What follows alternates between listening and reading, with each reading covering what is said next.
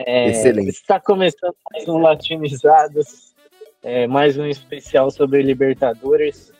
Estamos gravando no dia 6 de junho de 2023, então o torcedor corintiano tente usar esse episódio para lembrar de coisas boas e desistir do suicídio depois do jogo de ontem.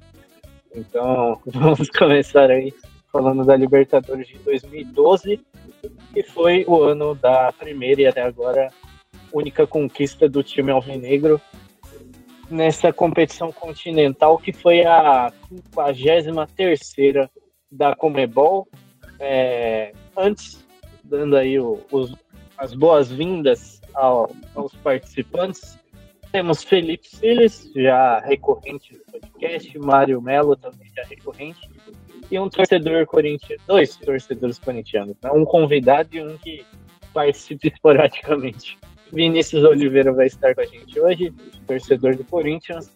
E Danilo Heitor, seja muito bem-vindo, Danilo. Você já participou de um Latinizados, agora é esse também especial. Muito obrigado por aceitar participar de novo. Eu que agradeço o convite aí, legal falar de futebol, como você bem disse, nessa data em que a noite de ontem a gente queria morrer, né? Legal falar sobre o último, o último brasileiro campeão do mundo, né? Então, e que começou essa jornada na Libertadores e que também foi campeão invicto da Libertadores. Né? Então, é são, o corintiano, a espera por esse título foi tão grande que acho que quando ganhou, também ganhou de um jeito assim para não esquecer mesmo, né? Não apenas o, o, último brasileiro, como o último sul-americano, né? É verdade, o último sul-americano que ganhou o campeão do mundo, é verdade. Sim. E podemos começar essa campanha de 2012 voltando lá para a eliminação contra o Tolima, né? Essa história já é bastante batida, mas o Corinthians em 2011, começo de 2011, ainda com o Ronaldo, ele participa da pré-Libertadores, enfrenta o Tolima, que é um time do interior da Colômbia, de Bagué, um time na época desconhecido, é, na época que a pré-Libertadores tinha um jogo só apenas, né? E o Corinthians com Roberto Carlos, Ronaldo e tal, é eliminado pelo Tolima empata em 0 a 0 em casa no Pacaembu e perde em Bagué por 2 a 0 não deu a cor da bola. Catito Ramírez, que depois no Brasileirão faria um gol importante, foi expulso naquele jogo. E todos achavam que o Tite ia acabar caindo. O André Sanches segura, todo mundo elogia hoje, mas se desse errado, todo mundo ia falar que ele fez errado na época. E na verdade, o que segura o Tite é o jogo posterior, que o Corinthians ganha do Palmeiras por 1 a 0 com o gol do Alessandro. Que a melhor coisa daquele jogo é o policial assustado com o Alessandro quando ele sai para comemorar, empurra a placa, você vê a cara do policial. É muito bom. E aí o Tite segue no cargo para fazer o Brasileirão 2011. o Corinthians tem uma sequência aí de 10 jogos sem perder, 9 vitórias, uma derrota que dá sustentação para o time ser campeão brasileiro no final do ano. Eu vou chamar um por um aqui para começar. Tem, temos quatro corintianos e o São Paulino para equilibrar um pouco essa, essa questão. Então vou começar com o Felipe Siles. Felipe, é o que você lembra desse, dessa montagem de elenco? Um time que veio da eliminação para o Tolima, e aí Jusilei vai embora, Roberto Carlos vai embora, Ronaldo vai embora, e aí começa a vir o pessoal, né? O Paulinho se se afirma, o Fábio Santos vem, é, o Lee Edson, que é uma peça importantíssima naquele brasileiro, vem. Como você lembra daquele ano de 2011, que é pré-Libertadores do Corinthians? Bom, aquele elenco, na verdade, esses jogadores que você citou que foram embora eram os jogadores de nome que vieram para o centenário, né, em 2010. O Ronaldo tinha vindo antes, mas o Roberto Carlos tinha um jogador tinha vindo para o centenário, né? Então era um, um, um, time com bastante nome, assim, vários jogadores com nome. E outro jogador muito importante assim que saiu na, naquele ano foi o Elias, né? O Elias tinha arrebentado em 2010. Saiu até chorando, dando declaração lá, que amava o Corinthians e tal, no Atlético de Madrid. E o Paulinho já estava no elenco, na verdade, né? O Paulinho era meio que um reserva de luxo pro Elias. E sei lá, acho que a diretoria, o Tite também acertaram de falar, pô, a gente tem um jogador aqui que, que dá conta de substituir o Elias, assim, né? Tipo, usar raros momentos assim que tinha algum aparente planejamento, assim, né?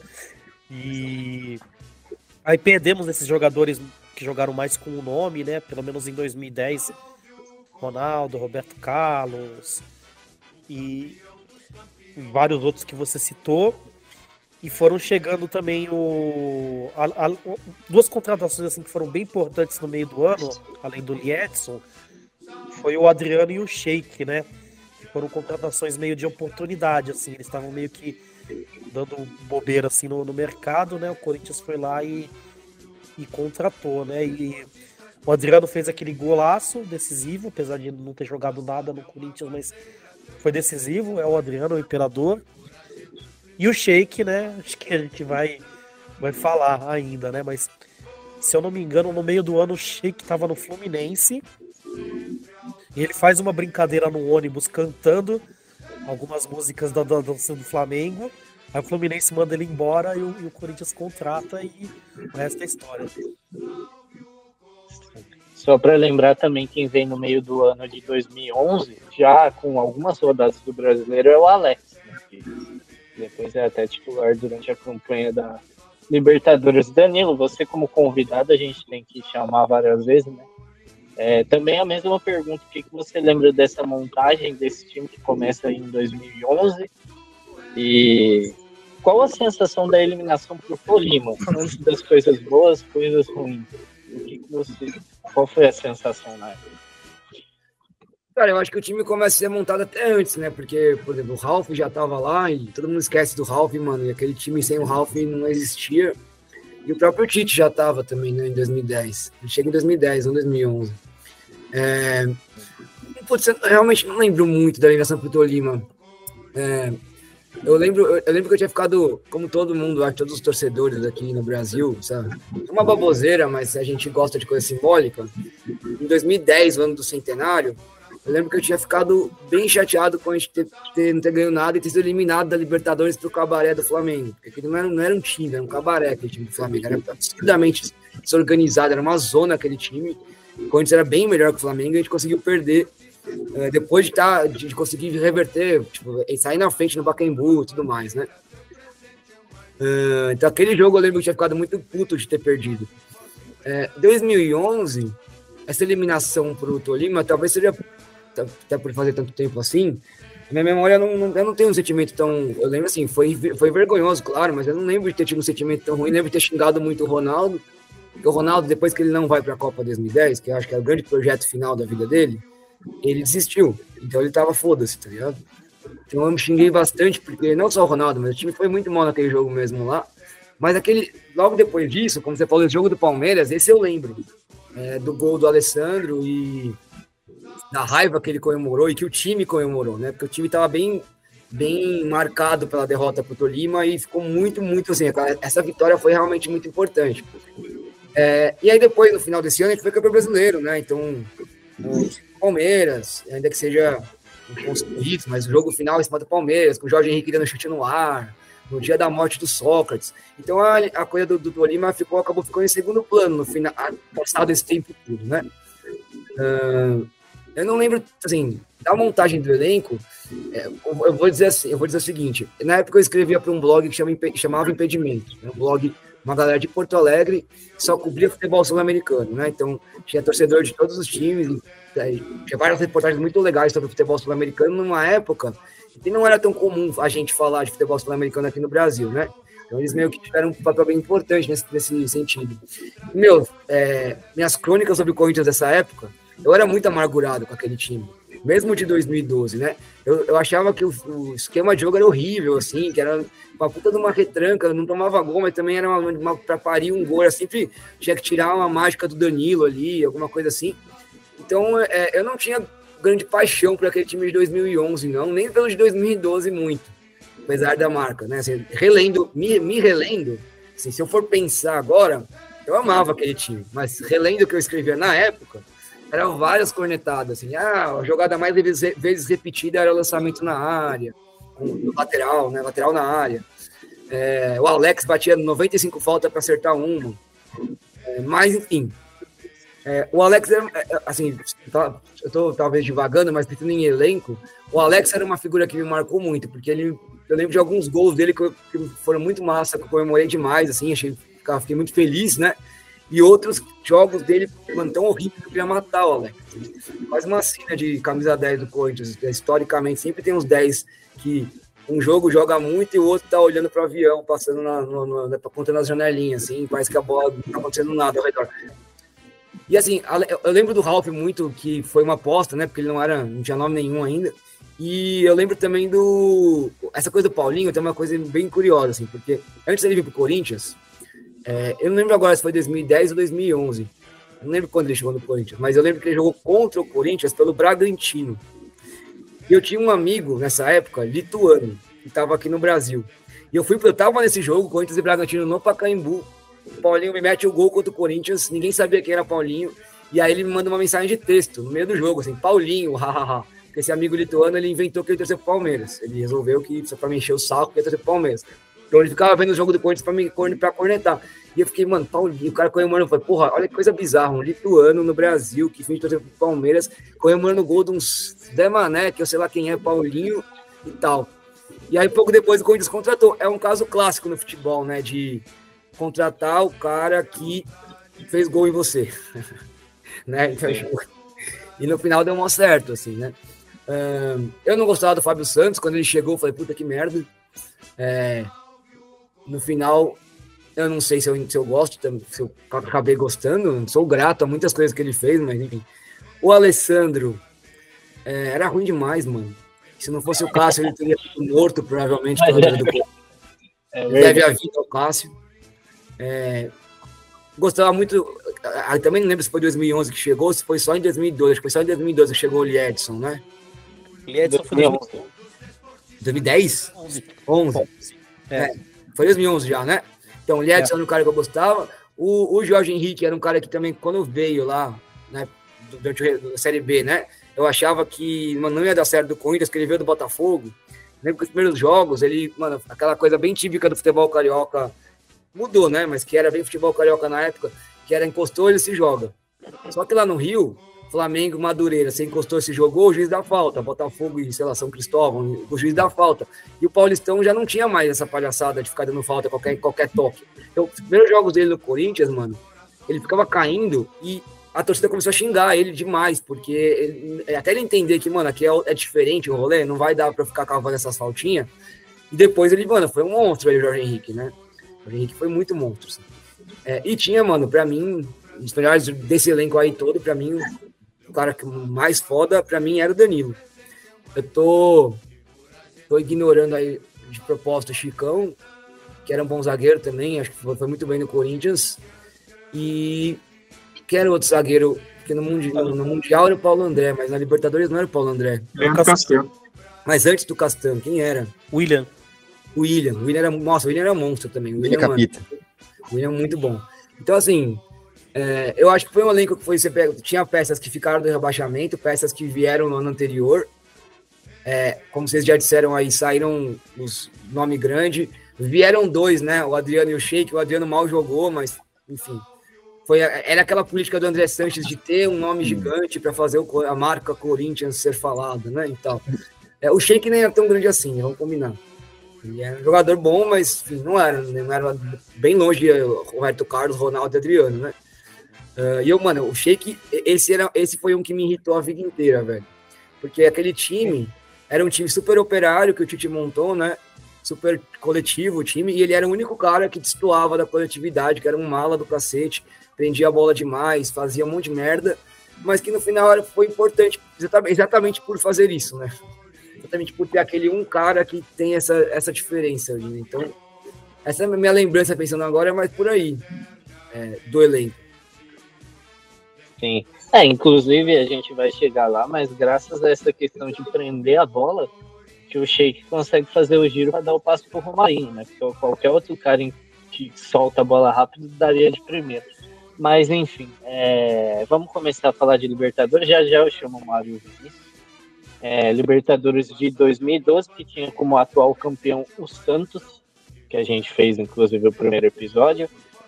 É, mas vamos começar pela fase de grupos do Corinthians. O Corinthians cai no grupo com Cruz Azul do México, saudades quando tínhamos clubes mexicanos na Libertadores, Nacional do Paraguai e Deportivo Tátira é, na Venezuela, que inclusive é a estreia no Pueblo Novo. No ano anterior, o Santos estreia no mesmo estádio e é campeão. No ano seguinte, o Corinthians estreia no mesmo estádio e é campeão. Um a um. No primeiro tempo, um gol completamente bizarro. Deixa eu ver se tem Eu esqueci de abrir aqui o, os jogos para saber de quem foram os gols, mas acho que o torcedor do Tátira não vai ficar bravo com isso. É um gol completamente bizarro. Acho que o Herrera e o Corinthians consegue um empate no último lance, não é o último minuto, é o último lance do jogo. Que o Alex cobra uma falta e o Ralf de cabeça faz o gol. Que ali é muito simbólico, depois que você é campeão, é muito simbólico ter o primeiro jogo terminar desse jeito. Vai ser na bola parada a última chance. O torcedor se levanta, fica esperando o cruzamento. Aqui no Brasil tem uns que estão se posicionando defensivamente, outros ofensivamente. E o Chacon fez uma falta boba do infantil, né? O torcedor do Deportivo canta. A torcida do Corinthians se enche de esperança para o gol de empate. Tem briga, tem chega para lá dentro da área. Capricha Alex. Cabeçada pro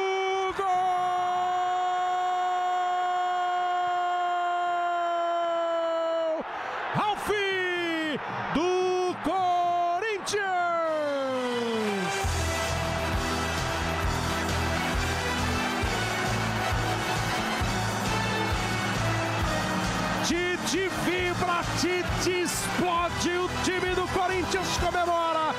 O torcedor do Corinthians delira. Ralf. É um jogo que o Corinthians não joga bem, Inclusive tem um gol anulado do Tati né, no segundo tempo, já que ali ia acabar com as chances do Corinthians conseguir qualquer resultado. É, vou inverter, vou fazer diferente. Mário, você lembra dessa estreia? Quando saiu o gol do Tátira, você já começa a dar risada e falar, vai ser como sempre. como Cara, sobre, sobre o, o Corinthians de 2012, foi assim, um, balde de água fria, né? Para contextualizar, eu sou o único São Paulino aqui no meio de corintianos, né? É o ano que morre um meme. E eu tenho recordações prévias, né? Da... Não apenas a estreia, né? A estreia foi um deleite o torcedor São Paulino, o torcedor não corintiano em geral, né? Para Santista, Palmeirense foi.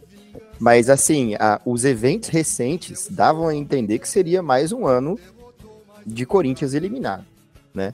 É, eu me lembro, o Danilo falou do Paulinho. O Paulinho, ele estreia pelo Corinthians, se eu não estou enganado, na eliminação contra o Flamengo em 2010. Um amigo meu, jornalista, o Bruno Castilho, ele é, plotou o Twitter, né, de, de reclamações contra o Paulinho. Tipo, mano, você tá louco? Paulinho? Quem é Paulinho? Por que Paulinho? Onde Paulinho? Precisando virar o jogo, né? E depois o Paulinho vira esse cara aí fundamental no, no time do Corinthians de 2012. Já no, no, em 2011 é muito importante, né? Mas em 2012 consolidando né, a sua importância. No decorrer da Libertadores, cara, eu quero, né? Não vou passar tudo que, que vem à minha cabeça aqui, mas era um time chato, né, meu? O Sheik cria do São Paulo né? Agora, tipo, é, lançando várias provocações contra os rivais, se tornando realmente importante no, no, time do Corinthians, com esse jogo mais individual que o Danilo falou mesmo, né? É, eu cheguei a assistir o, o, Corinthians de 2012 em loco, né? O Corinthians veio jogar aqui no Vale do Paraíba contra o Guaratinguetá no Paulistão, é, um jogo que eles ganharam de 2 a 0 Gol de dois homens da defesa, né? Alessandro e Chicão, acho que nada mais Tite do que é, gols de, de, defensores, né? E dava para ver que era um, um, time que você pensa, meu, os caras são perigosos, mas ainda falta alguma coisa. Esse alguma coisa era que naquele jogo que eu assisti, o Júlio César ainda era titular. E que eu achei muito engraçada a eliminação do Corinthians para Ponte Preta, sem saber que seria o fim da era Júlio César, início da era Cássio, e que dali para frente é a história. Né? Então é um time assim que deu muita ilusão pro torcedor rival. Você pensa, pô, é, é, outro ano que o Corinthians não vai dar certo aí na Libertadores. Começou perdendo o Tátira, né? É, com, aliás, perdendo o Tátira não. É, o Corinthians foi 100%, foi invicto naquele ano, né? É, começou com esse jogo aí no Tátira e tal, a gente pensa, ih, já, já vem aquela história novamente, né? Mas o time foi se desenvolvendo ao longo da competição, especialmente no mata-mata, que eu tenho muita coisa a falar no mata-mata também, que foi um martírio pro torcedor rival. Mas enfim, era um time que você pensava, já, já sabemos que não vai dar certo. E deu. E isso foi doído pro torcedor rival. Vinícius, lembra dessa estreia com o Deportivo Tátira? É, lá no Pueblo Nuevo, na Venezuela? Só uma observação sobre o Paulinho, não, talvez vocês vão lembrar, não sei se foi o primeiro. Eu estava no estádio no que ele fez um gol, por exemplo, 2x1 contra o Vitória. E Arley, foi gol de Arley e do Paulinho, mas não, não lembro se foi o primeiro gol dele pelo Corinthians. Ele era camisa 15 ainda, se eu não estiver enganado. Ah, eu, sobre o, o, o, jogo do Tati, eu não lembrava que o Gabriel falou do, do gol anulado. Eu lembrava que o Corinthians jogou, jogou muito mal, né? Era para ter perdido aquele jogo, mas realmente não lembrava do, do gol anulado. E o, a falta, eu lembro, né? Que o Alex cobrou o gol do, do Ralf, não tem como, se ser corintiano, não lembrar disso, né? igual o Danilo falou, que o, era um sacrifício para o Alex acertar uma, uma, falta, mas nessa acertou e o, o Raul fez um gol de empate, apesar do Corinthians não ter jogado bem nesse jogo, igual o Mário falou, né, que do outro, do outro lado ficou pensando que ia dar ruim, né, do, daquele jogo de sair com um ponto dali, eu fiquei até falei, pô, tá bom, eu pensei que ia perder aquele jogo.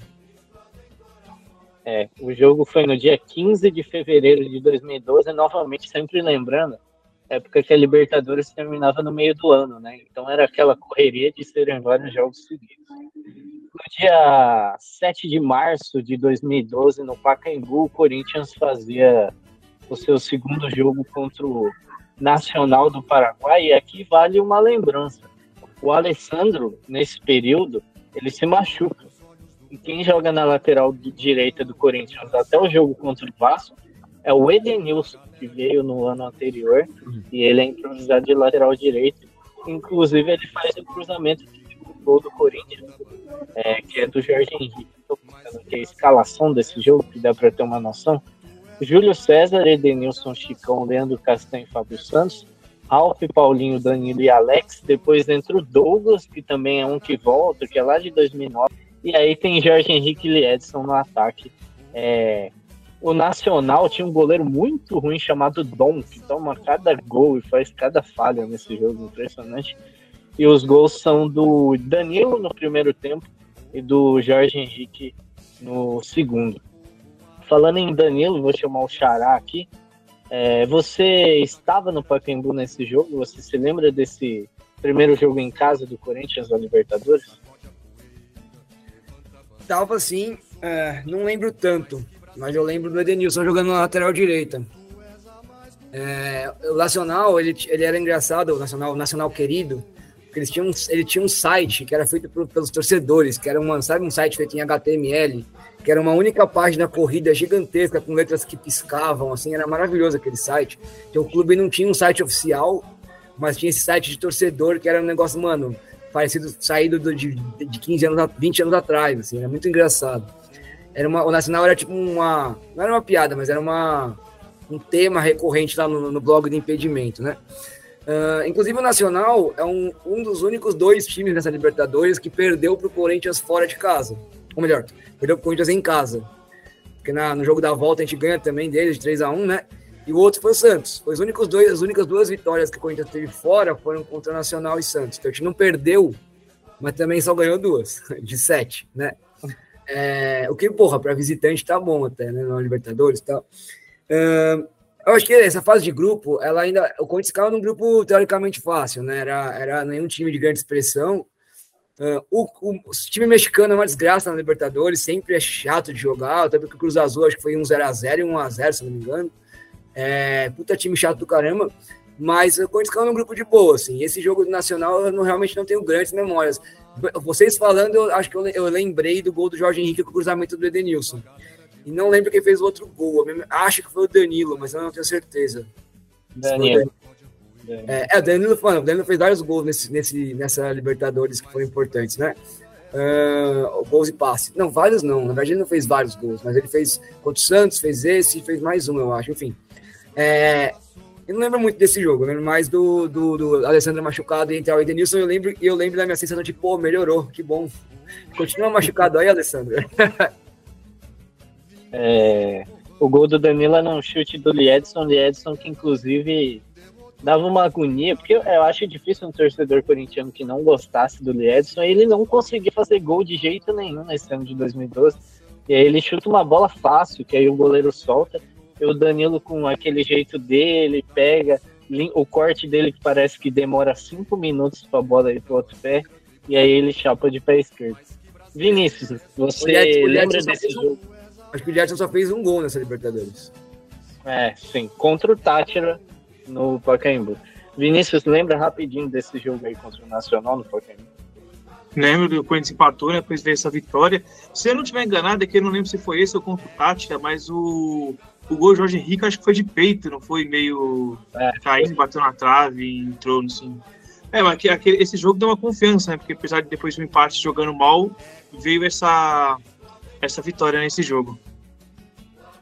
Sim, aí o terceiro jogo da fase de grupos, Corinthians 0, Cruz Azul 0 lá na Cidade do México. Um jogo que, inclusive, é, é, um dos pouquíssimos, assim como o Danilo falou que esse Corinthians aí para atacar era um parto fora de casa, então era mais difícil ainda. Mas é um jogo que o Corinthians joga bem no México, porque para gravar esse programa esses dias eu fui vendo todos os jogos, os melhores momentos. O Corinthians tem chances de ganhar no México. Tem uma bola que o Jorge Henrique cruza para o Liedson e o zagueiro vai cortar e o Corona, goleiro do Cruz Azul, pega a bola que ele quase quebra o braço, consegue puxar a bola de volta e o Corinthians joga bem, mas o Cruz Azul tem uma bola que o Chicão tira em cima da linha no finalzinho. E também no finalzinho já o Corinthians achando bom aquele 0 a 0 fora de casa. O Alex vai bater um escanteio e os mexicanos começam a jogar caixas de todinho em cima dele. Isso eu nunca vou esquecer. Porque é muito agradável, né? Melhor todinho do que xixi jogado em você. Então, Felipe Siles, lembra desse 0 a 0 aí no México, no como é que era? É, se não me engano, o nome do estádio é Cidade Azul. Pô, deixa eu só pegar aqui a, a escalação. Eu, eu lembro nessa época o do Liedson tá numa draga danada mesmo, assim, né? Tipo, a gente ama o Liedson, mas tava, tava difícil, assim. Ele, e, e, e o pior é que o reserva dele era o Pelelton, né? Que, que, que também e, e, tanto que depois, acho que a gente vai falar mais pra frente, chega uma hora que o Tite até desencana de centroavante, né? Tipo, vamos ser centroavante mesmo, né? Porque o Liedson tava mal e o, e o reserva dele era o Pelelton. O Sheik ainda não era titular, né? Entrou no segundo tempo. Eu, eu lembro também que eu ficava muito pistola nessa época que eu queria que o Douglas fosse titular, assim, né? Porque esse time era operário, era raçudo pra caramba. Só que, para mim, o Douglas era o jogador que veio para dar um toque de craque, assim, né? Porque que não tinha, né? Era um time de, de 11 operários, né?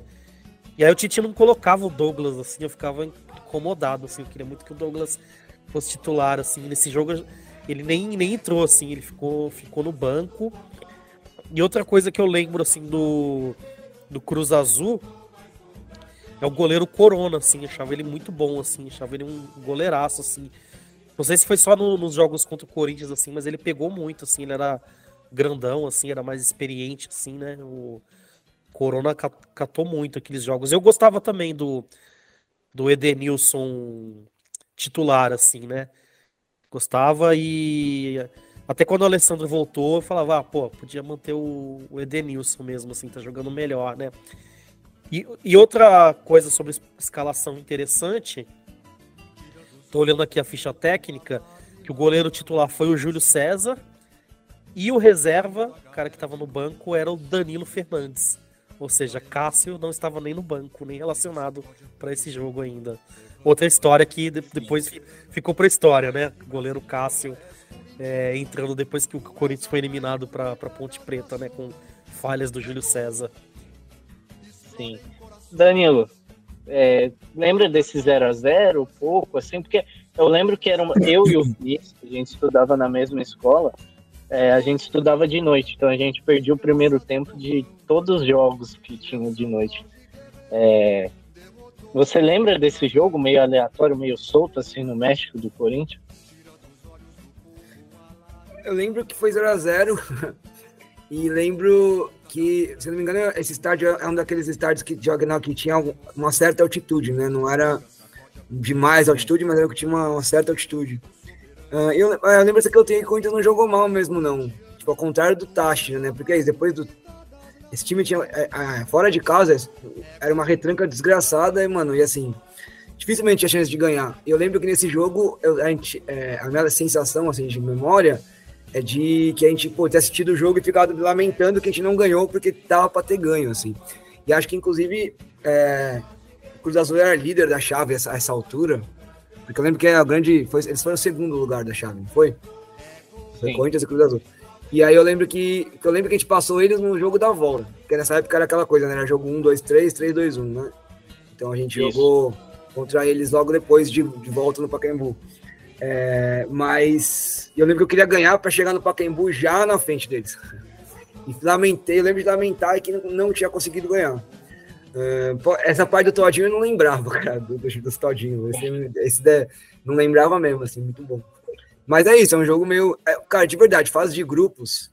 Porque até este ano de 2023, eu nunca tinha visto o Corinthians não passar da fase de grupos. Então, passar da fase de grupos, a gente passava. Nossa grande treta era a porra das oitavas de final, velho. Então, é, a fase de grupos, fui em todos os jogos do Pacaembu, assisti todos os jogos na televisão fora. Mas era aquela coisa tipo assim, vai, acaba logo isso aí pra gente ir pra parte que importa, né? É, mas a, a, ao mesmo tempo o primeiro jogo ficou marcado, talvez por causa do gol do Ralph. Esse, esse segundo, esse jogo aí do Cruz Azul eu não, realmente não lembro muita coisa, não. Lembro mais do Nacional do que esse. É... Me veio alguma coisa que você tinha comentado, mas eu esqueci, então vou passar pro, pro próximo jogo é, para a gente não perder tempo. O outro jogo é no Pacaembu, né? Corinthians e Cruz Azul. Como o Danilo falou, é o jogo que o Corinthians precisa ganhar para passar o Cruz Azul na tabela de classificação. Esse jogo, por algum motivo que eu não vou lembrar, não teve aula, então eu assisti do começo ao fim. Eu vejo o gol do Danilo é, na televisão. É um jogo que o Corinthians toma ali um sufoco no final do jogo, mesmo com a mais, que aí vai entrar no que o Danilo disse de um time que não sabia atacar é, direito. É, toma uma bola na trave aos 41 do Maranhão, que era atacante daquele time do Cruz Azul um brasileiro.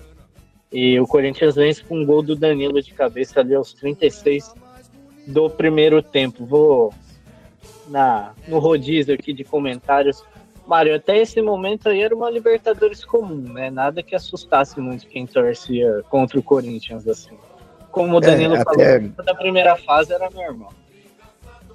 Até aí nada demais, né? E o que machucava era ver o, o Danilo se dando tão bem no Corinthians, né?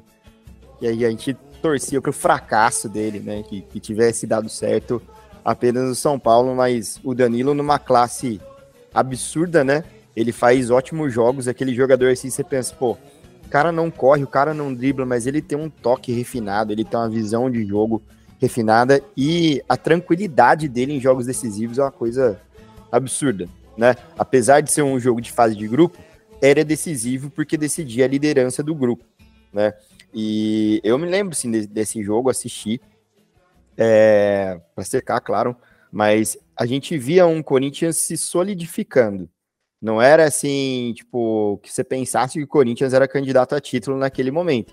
Mas você pensava, bom, os caras estão é, o time está fechado, tem padrão de jogo, é, opta por ser mais defensivo, mas dentro da sua proposta dá certo, né? Sofreu sim no, no final do jogo lá um, uma certa pressão, a gente pensou, bom, de repente vai vir aí a primeira derrota, não veio, mas era algo assim que, digamos assim, já deixava de, de olhos abertos, né? É que assim, como o torcedor rival assistindo o jogo do Corinthians, você pensa um pouco mais na frente, né? Tipo assim, ah, beleza, é fase de grupo e tal, né? A gente via outros times que chamavam mais atenção do Corinthians, o Santos mesmo, né? No, naquele momento.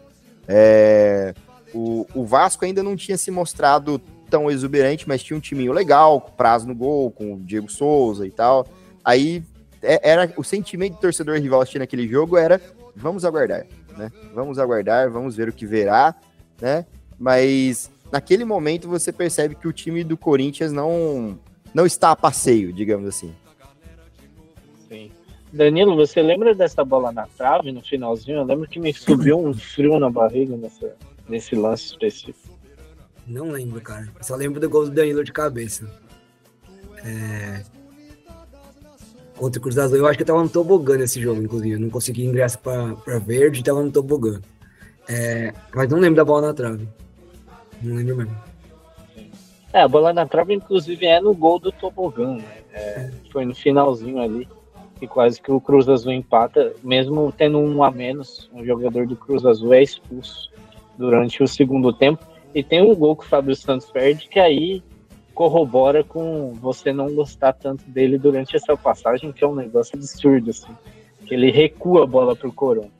É, engano, chegamos a. Esse jogo foi o primeiro jogo que o Sheik entrou, não foi? Uh, não, acho que ele entra é contra o Tátira. Contra o Tátira ele joga. Eu lembro. Ele joga contra o Tátira? Não lembro dele contra o Tátira. É, deixa eu, eu até buscar aqui para confirmar, para não ter risco, né? Uh, Corinthians. Ele joga, tanto é que ele é, ele é titular. Eu busquei aqui: Júlio César, Alessandro Chicão, Leandro Castan, Fábio Santos, Ralf Paulinho, Danilo, Jorge Henrique, Emerson e Edson. Eu lembrava é, porque tem um, um, lance lá que é anulado, que ele acerta a trave e tal, hum. lá na Venezuela. É, chegamos. Eu tô adiantando a fase de grupos, porque no mata-mata vai ter muita história. Né? Chegamos ao jogo que não foi no estádio que o Nacional mandava os jogos, né? Ele jogou lá, é Ciudad del Leste, né? Sim, quase na fronteira com, o Brasil. Sim. Dizer, na fronteira com o Brasil. É, esse jogo, assim, é, o, é aquele jogo que seu time ganha, mas é meio sem graça, né? Tava na cara que ia ganhar, já tinha passado o jogo para lá pra torcida do Corinthians ir. É, o Corinthians ganha por 3 a 1 gols do Jorge Henrique, num, mais um frango do goleiro do Nacional, o Dom. É, o Sheik, numa jogada do Edenilson. E o Pelelton. E o gol do Peralta, que é o gol do Nacional, é um puta de um golaço. Gol de bicicleta Sim. no rebote do jogo é, Danilo, o que, que você lembra desse jogo aí no, em Ciudad del Oeste?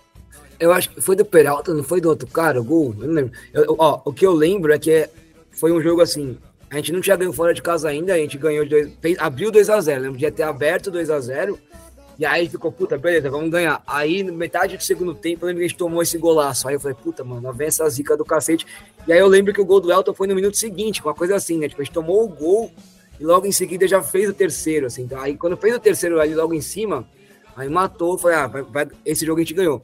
E eu lembro também nesse jogo que uma pessoa, um cara que é muito pouco lembrado nesse time do Corinthians entrou. Esse sim, acho que foi a primeira vez. Talvez, talvez agora sou muito ruim de lembrar primeiras vezes, mas o William Bigode entrou nesse jogo. Ah, sim, verdade. William Bigode, super jovem. Bom, eu adorava o William, nunca entendi por que a gente mandou ele embora. Mano. Eu, eu também amava o William no Corinthians. É, então. É. Nunca, não lembro por que mandaram. E teve uma outra coisa também, eu até fui tentar lembrar o nome, pesquisei aqui, achei o nome. O Edenilson saiu nesse jogo e entrou um lateral direito que eu acho que era da base, o Eldinho. O que aconteceu não, com essa pessoa? O que aconteceu com esse ser vivo? Eu não sei. Eu nunca mais ouvi falar desse, dessa, dessa pessoa na minha vida, velho. Deve ter Uber, eu, né? Tenho, eu tenho notícias ruins pra você, cara. O Eldinho não é da base, ele veio do Ituano e ah, ele então é Libertadores pelo Corinthians. E no segundo semestre ele é rebaixado pelo Palmeiras. Nossa, não lembrava disso, mano. Não lembrava, nunca mais ouvi falar de o Eldinho, velho. O Eldinho, ele inclusive faz a jogada do gol do William Bigode contra o Flamengo em 2011 no Brasileirão. Ele vem em 2011 e aí ele continua em 2012. Mas você vê como ele era bom, né? O Alessandro machucou, entrou o Edenilson improvisado. E aí depois entrou o Eldinho, né? Doideira. É, Vinícius, você lembra desse 3x1 aí? É, esse eu tava na escola, não sei se você Ah, tá. tem uma outra coisa também que, que eu lembrei ah, aqui. É, tinha um, um, atacante do Paraguai cujo nome era. Do Paraguai, não, do, do Nacional do Paraguai, cujo nome era Germán Cano. Você lembra desse cara? Sim. Caraca. Sim, eu vi agora na escalação. Surreal. Uau. Bom, não fez gol no Corinthians naquela época. Então, ele só veio a gostar de fazer gol depois. Vinícius, lembra do 3x1, desse 3x1? Lembro do. No caso, no, como você falou que estava na escola, eu sempre na escola sempre nunca faltei muito, mas nesse ano eu assistia muito o jogo do Corinthians, faltava bastante nos jogos do Corinthians. Mas do. do sobre o que o Danilo falou é verdade, do, do William Bigode. Eu, ele foi muito importante também no Brasileiro de 2011. Do, nesse, né, no título. Sobre esse jogo, eu lembro do qual eu, o Felipe falou do Pelelton, do que no caso o Márcio, o desculpa, o Mário também falou do, da fase do, do Liedson, que vai falar, né, que seria o próximo jogo. Mas o, o realmente ele joga, ele perde o Elton, não tem nem como falar, assim. Mas os dois têm o mesmo número de gols, né, nessa Libertadores. Cada um fez um, que realmente a fase do Liedson tava, tava complicada nesse ano. Sim. O Liedson ele é artilheiro do Corinthians no Brasileirão de 2011 e na verdade, o Liedson é o melhor jogador do Corinthians no Brasileirão 2011, eu acho. Ele e o Danilo. Ele faz praticamente o gol do título, né? Que foi contra o Figueirense. Não foi o gol do título, Sim. mas foi. Nossa, teve vários gols do título 2011, Sim. né? É. É, nesse Brasileirão de 2011 aí, o, né, no Paulistão 2011, o Rogério Ceni faz o, o centésimo gol no Corinthians. O, o majestoso seguinte é o 5 a 0 do Corinthians, com o Liedson deitando e rolando no Pacaembu. Eu prefiro não falar desse 5 a 0 porque é um dos momentos mais felizes que eu já tive na minha vida. E não é o tema do, do podcast. 2011 foi, foi um ano muito bom, assim. É... Enfim, vamos lá. É... Próximo jogo é o 6 a 0 contra o Tati. Né? É... Acho que o Danilo, por, por estar no estádio, pode contar mais sobre, sobre esse jogo. Os gols foi do Danilo no primeiro tempo de cabeça, Paulinho numa tabela com o Liedson, que assim, o gol é bonito, mas você vê como o Tátira era ruim né, de deixar ser aquele gol. É, terceiro gol do Jorge Henrique, quarto do Emerson Sheik, quinto do Liedson, que é a grande história desse jogo, e o sexto gol do Douglas, que tem um gol nessa Libertadores também. É, e aí tem até uma imagem desse gol do Liedson na Globo, que, que sai o gol, né, no rebote do pênalti, a torcida fica pedindo para ele bater o pênalti, ele vai lá e bate o pênalti, e aí ele erra o pênalti, faz no rebote, e na Globo mostra um senhor, assim, do lado da filha, xingando quando o Liedson erra e depois comemorando, tipo, ele só com, filha da puta, ai... Agora autorizou, pé direito na bola, pega o goleiro, o rebote é do Liedson! só para dar mais emoção. Gol! Liedson! O do Corinthians! A torcida pediu para ele bater o pênalti. Ele chutou. O goleiro Rivas pegou. Foi só para emocionar mais. Olha a galera gritando. Ele não bateu bem o pênalti. O goleiro pegou, mas no rebote foi ajeitar e fuzilar para o fundo do gol para estufar a rede do Tátira, a rede do goleiro Vivas. Liedson, camisa 9. E aí em dois tempos, né? Perdeu o pênalti. O senhor ali já tá dando a cornetada. Aí ele faz o gol. E ele pode dizer que foi combinado, só para dar um pouco de né, emoção ao segundo tempo. Esse vídeo. É... Vou passar pro Felipe antes do Danilo. Felipe, lembra desse, desse ódio pelo Liedson bater esse pênalti. Pô, eu lembro dessa comoção do, do Liedson bater o pênalti. Que é o que você tinha dito, né? O Liedson foi o melhor jogador de 2011, ele jogou muito, ele pôs aquele brasileirão no bolso. E, e, e eu lembro que o Liedson, ele teve uma passagem muito curta pelo Corinthians em 2003, porque ele tinha jogado no Flamengo no, no ano anterior, né, em 2002, e a gente vinha do Guilherme centroavante, que eu prefiro não comentar. E a gente tinha uma carência, assim, de ter um centroavante, assim. E a gente tava perdendo o David, né, pro, pro Cruzeiro na época. E aí o Liedson veio, assim, ele, tipo, encaixou no time, assim, tipo, maravilhosamente bem. Juntou com o Gil e sapecou São Paulo de novo. É, é, e aí ele jogou muito, assim. E, e aí o Corinthians já vendeu ele pro Sporting Lisboa, assim, tipo, jogou um semestre só, assim. Eu lembro que eu fiquei muito triste, assim, porque eu imaginava que eu, que o Liedson seria um jogador que jogaria muitos anos no Corinthians, seria ídolo e tal, e todo mundo ficou triste, assim, ficou aquela... Aí ele volta em 2011, assim, e, tipo, a torcida ficou muito feliz, assim, eu lembro do Liedson voltando, assim, e a gente fala, pô, esse, esse mesmo é o, é o substituto do Ronaldo mesmo que a gente queria, né? Aquele Ronaldo tinha aposentado, né? E ele pegou camisa 9, que era do, do Ronaldo. Falou, pô, aí sim a, a diretoria acertou, né? Aí ele jogou muito, mas aí nesse ano de 2012 ele tava mal, assim, perdendo gol, não tava legal, assim, né? E, e, e, a gente ficava triste, que é um jogador que a gente gosta muito, assim, até hoje, né? Então era meio, meio triste ver isso. A gente torcia, né, pra ele, pra ele dar a volta por cima. E eu lembro que esse jogo, assim, foi aquele jogo, tipo, agora vai, assim, né? Tipo, assim, caramba, Tite retranqueiro, todos esses jogos sofridos, dói o olho ver, né? Finalmente, assim, parece que desbloqueou ali o modo agora vai, né? E eu lembro, todo mundo fez gol, né? O, o time coletivo, assim, Danilo, Paulinho, o Liedson bateu esse pênalti, o Sheik fez gol, o Jorge Henrique fez gol, o Douglas, meu xodó, entrou no segundo tempo, fez gol também, assim, né? Então.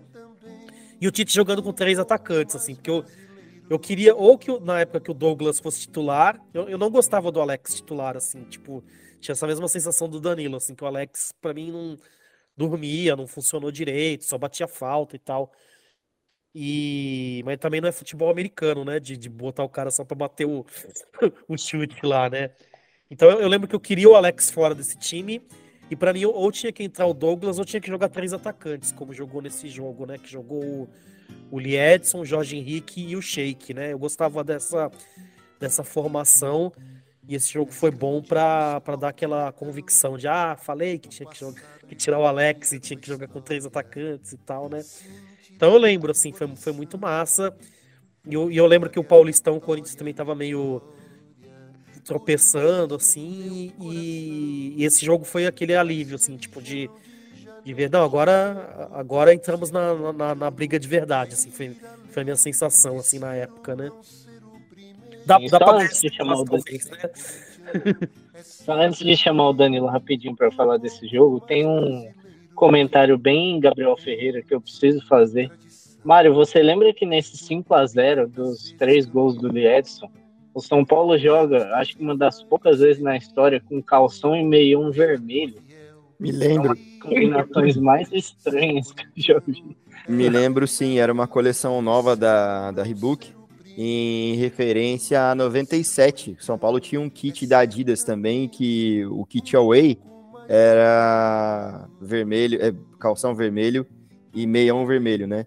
Eu acho que o kit away, mais away mesmo, da...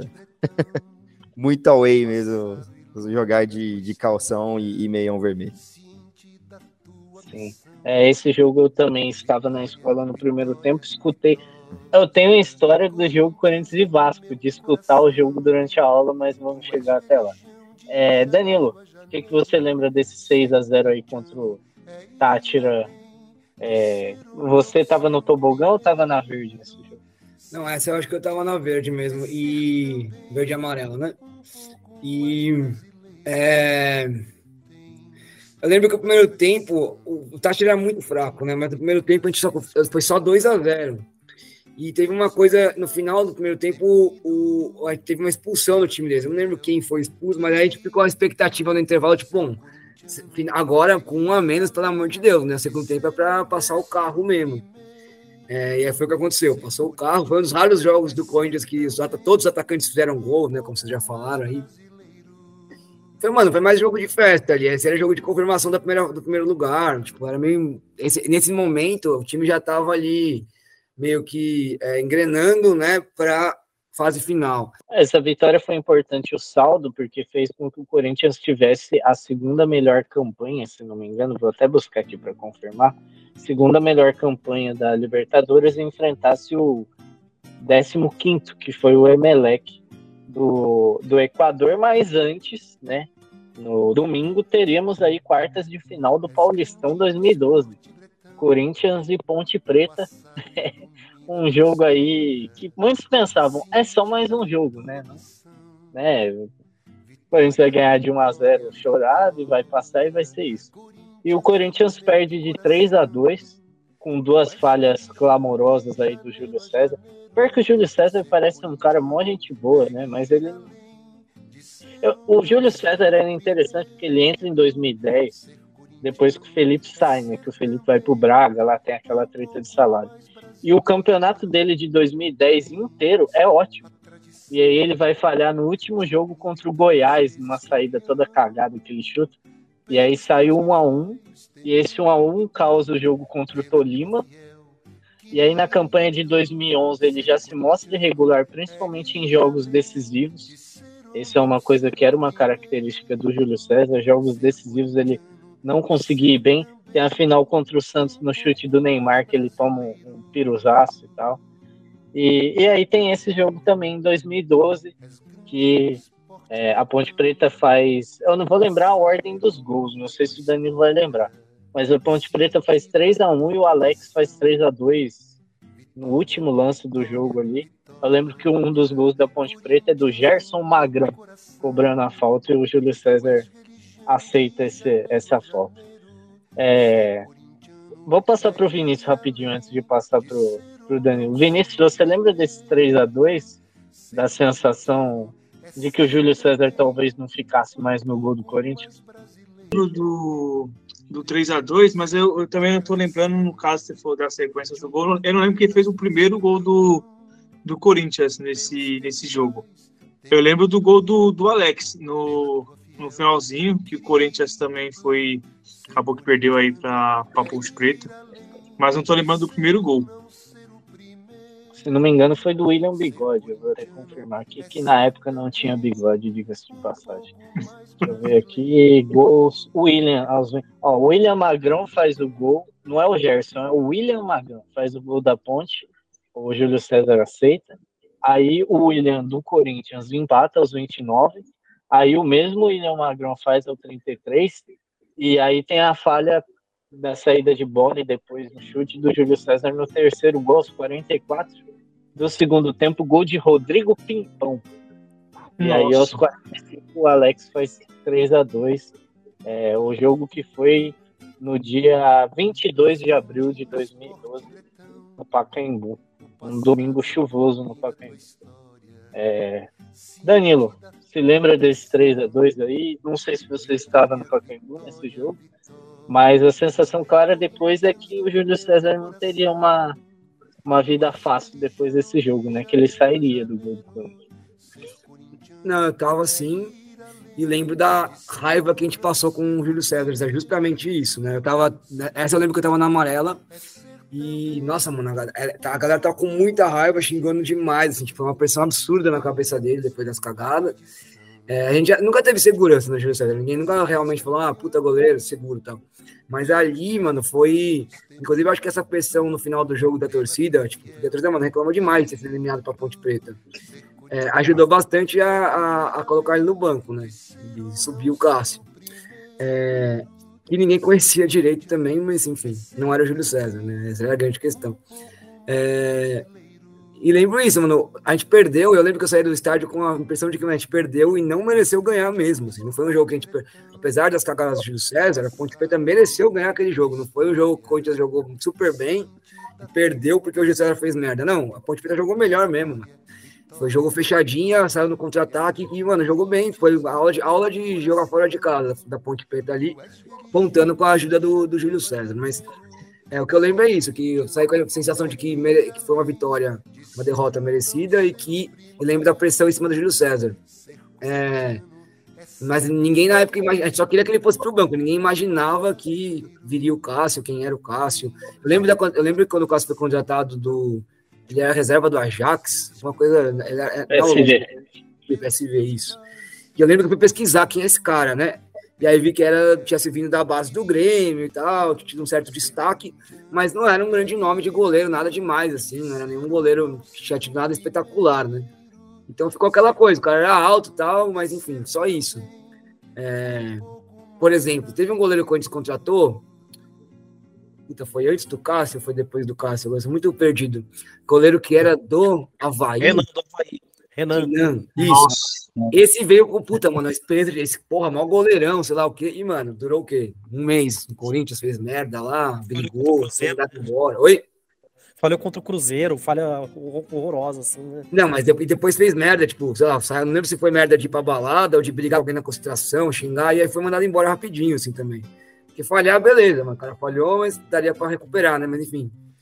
É, então eu lembro disso, dessas duas coisas, da pressão no, no Júlio César e da sensação de que foi uma derrota merecida. E aí ficou, a gente ficou com aquele cu na mão, porque o próximo jogo era justamente Libertadores, né?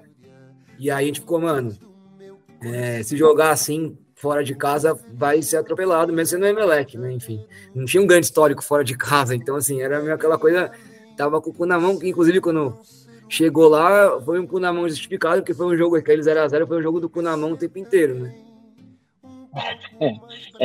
É, só antes de ir para as oitavas de final, é, o Corinthians tentou a contratação do Fábio, se não me engano, goleiro do Cruzeiro, porque não via segurança no Júlio César e a primeira ideia não era o Cássio.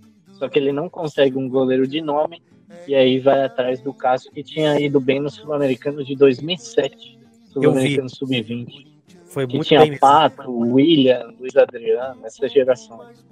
E outra questão é que o Alex, é, eu lembrei disso do Cássio, lembrei, o Alex também não era para vir em 2012. A primeira opção do Corinthians era o Montijo, o jogador também que estava no Cruzeiro e que inclusive contra o Corinthians no Brasileirão erra um pênalti lá no, na arena do Jacaré.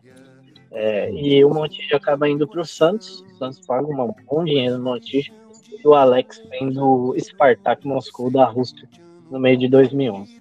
Chegamos ao primeiro jogo das oitavas de final no estádio Jorge Campoel, um dos estádios na época mais legais que se tinha, porque era bem fechadinho assim, com aquela rede véu de noiva assim. E muito gás de pimenta contra os jogadores do Corinthians, muito papel picado, um time do Emelec que apostava muito em bola aérea e um juiz tenebroso também, né? É, se não me engano, o nome dele era, Luiz Butraguenho. Expulsou o Jorge Henrique, depois umas decisões bem questionáveis naquele jogo. 0 a 0 lá em Guayaquil, no Equador. É, Inclusive, o Cássio não tem sua estreia nesse jogo, ele estreia contra o 15 de Piracicaba no Paulistão, num rodízio que o Tite fez de goleiros. E quem iria assumir a posição de goleiro seria o Danilo Fernandes, na ordem do rodízio. Porém, o Mauri Lima, que era o preparador de goleiros, bancou para o Tite que o titular teria que ser o Cássio. Tem até a história do Marco Belo, lá, o, setorista do Transamérica, falando que o Danilo Fernandes ficou puto, porque era a vez dele lá de, de jogar e o Tite bancou o Cássio como titular contra o Emelec.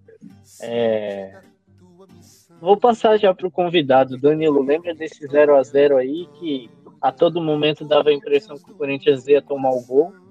E a estreia do Cássio na Libertadores, né? Que foi a mudança de rota aí do time do Corinthians.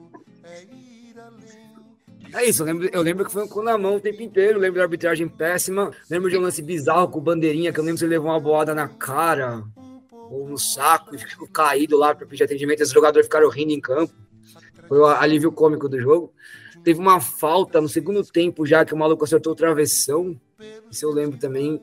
E eu lembro de o Cássio fazer uma puta defesa, não lembro se no primeiro ou no segundo tempo. Foi aquela coisa, caralho, esse goleiro realmente vai ficar, então. Porque, né? Quer dizer, claro, a gente fala isso hoje, né? Mas assim, é tipo o Carlos Miguel agora, que joga pouco, mas quando joga passa uma puta segurança, assim. Então, mano, eu lembro que o Cássio nesse começo, ele. Até por isso que eu, provavelmente o, o, preparador bancou ele, né? Inclusive o Corinthians, mano, ele, o Corinthians formou muito goleiro ultimamente, que vi, foi vingar em outro time, né? Teve, teve o Danilo Fernandes, teve o Everton, que teve mais um. Não lembro, teve mais um também que saiu do Corinthians e foi vingar em outro time, mas enfim.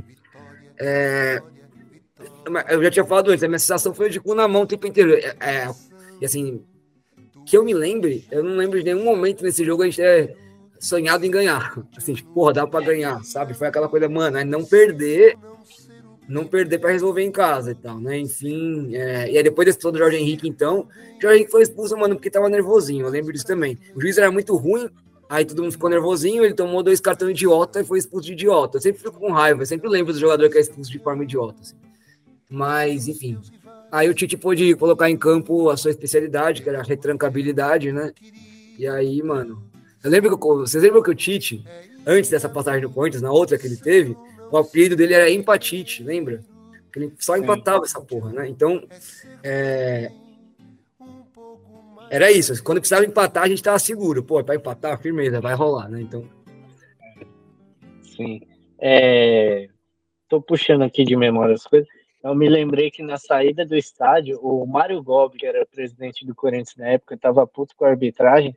Ele me soltou um verso de alguma música depois de falar que a Libertadores é isso aí, é isso aí que vocês querem que o Corinthians ganhe, é isso aí que vocês valorizam. E ele me soltou um verso eu vou achar no YouTube e vou colocar na, na edição do, do episódio que eu falei, meu Deus, esse é o nosso presidente. Citando versos depois desse jogo. Mas enfim. Que o árbitro fez aqui hoje é uma vergonha. A Comebol tem que tomar uma providência. Porque querer que o Corinthians ganhe título dessa forma, meu amigo, é impossível. O árbitro, só, ele amarelou o time inteirinho do Corinthians, inverteu umas dezenas de faltas. Olha, o, o grupo está revoltado, a comissão técnica e a diretoria do Corinthians. É, eu vou passar rapidinho para o jogo no Pacaembu para a gente não perder tempo e eu chamo o Felipe, o Mário, o Vinícius. É, jogo da volta, o primeiro tempo eu estava. É, o jogo de ida em Guayaquil, não sei se o Vinícius vai lembrar a gente perde o primeiro tempo porque era reunião de pais e a gente tem, tinha que ir junto com os pais. E aí eu perco, perco o primeiro tempo. E aí eu chego só para assistir o segundo. O que é absurdo, né? Reunião de pais e junto com os pais. A gente tinha 16 anos, tá ligado? Mas enfim. E no jogo da volta tem aula. A aula é uma aula chata, porque eu nunca gostei de química, era no refeitório, tipo, tinha nada a ver. Eu queria estar assistindo o jogo no Pacaembu. Jogo da volta, deixa eu até pegar a data aqui, para não esquecer. É... 9 de maio de 2012. Obrigado. Sempre quando alguém puder ajudar. 9 de maio de 2012 no Pacaembu.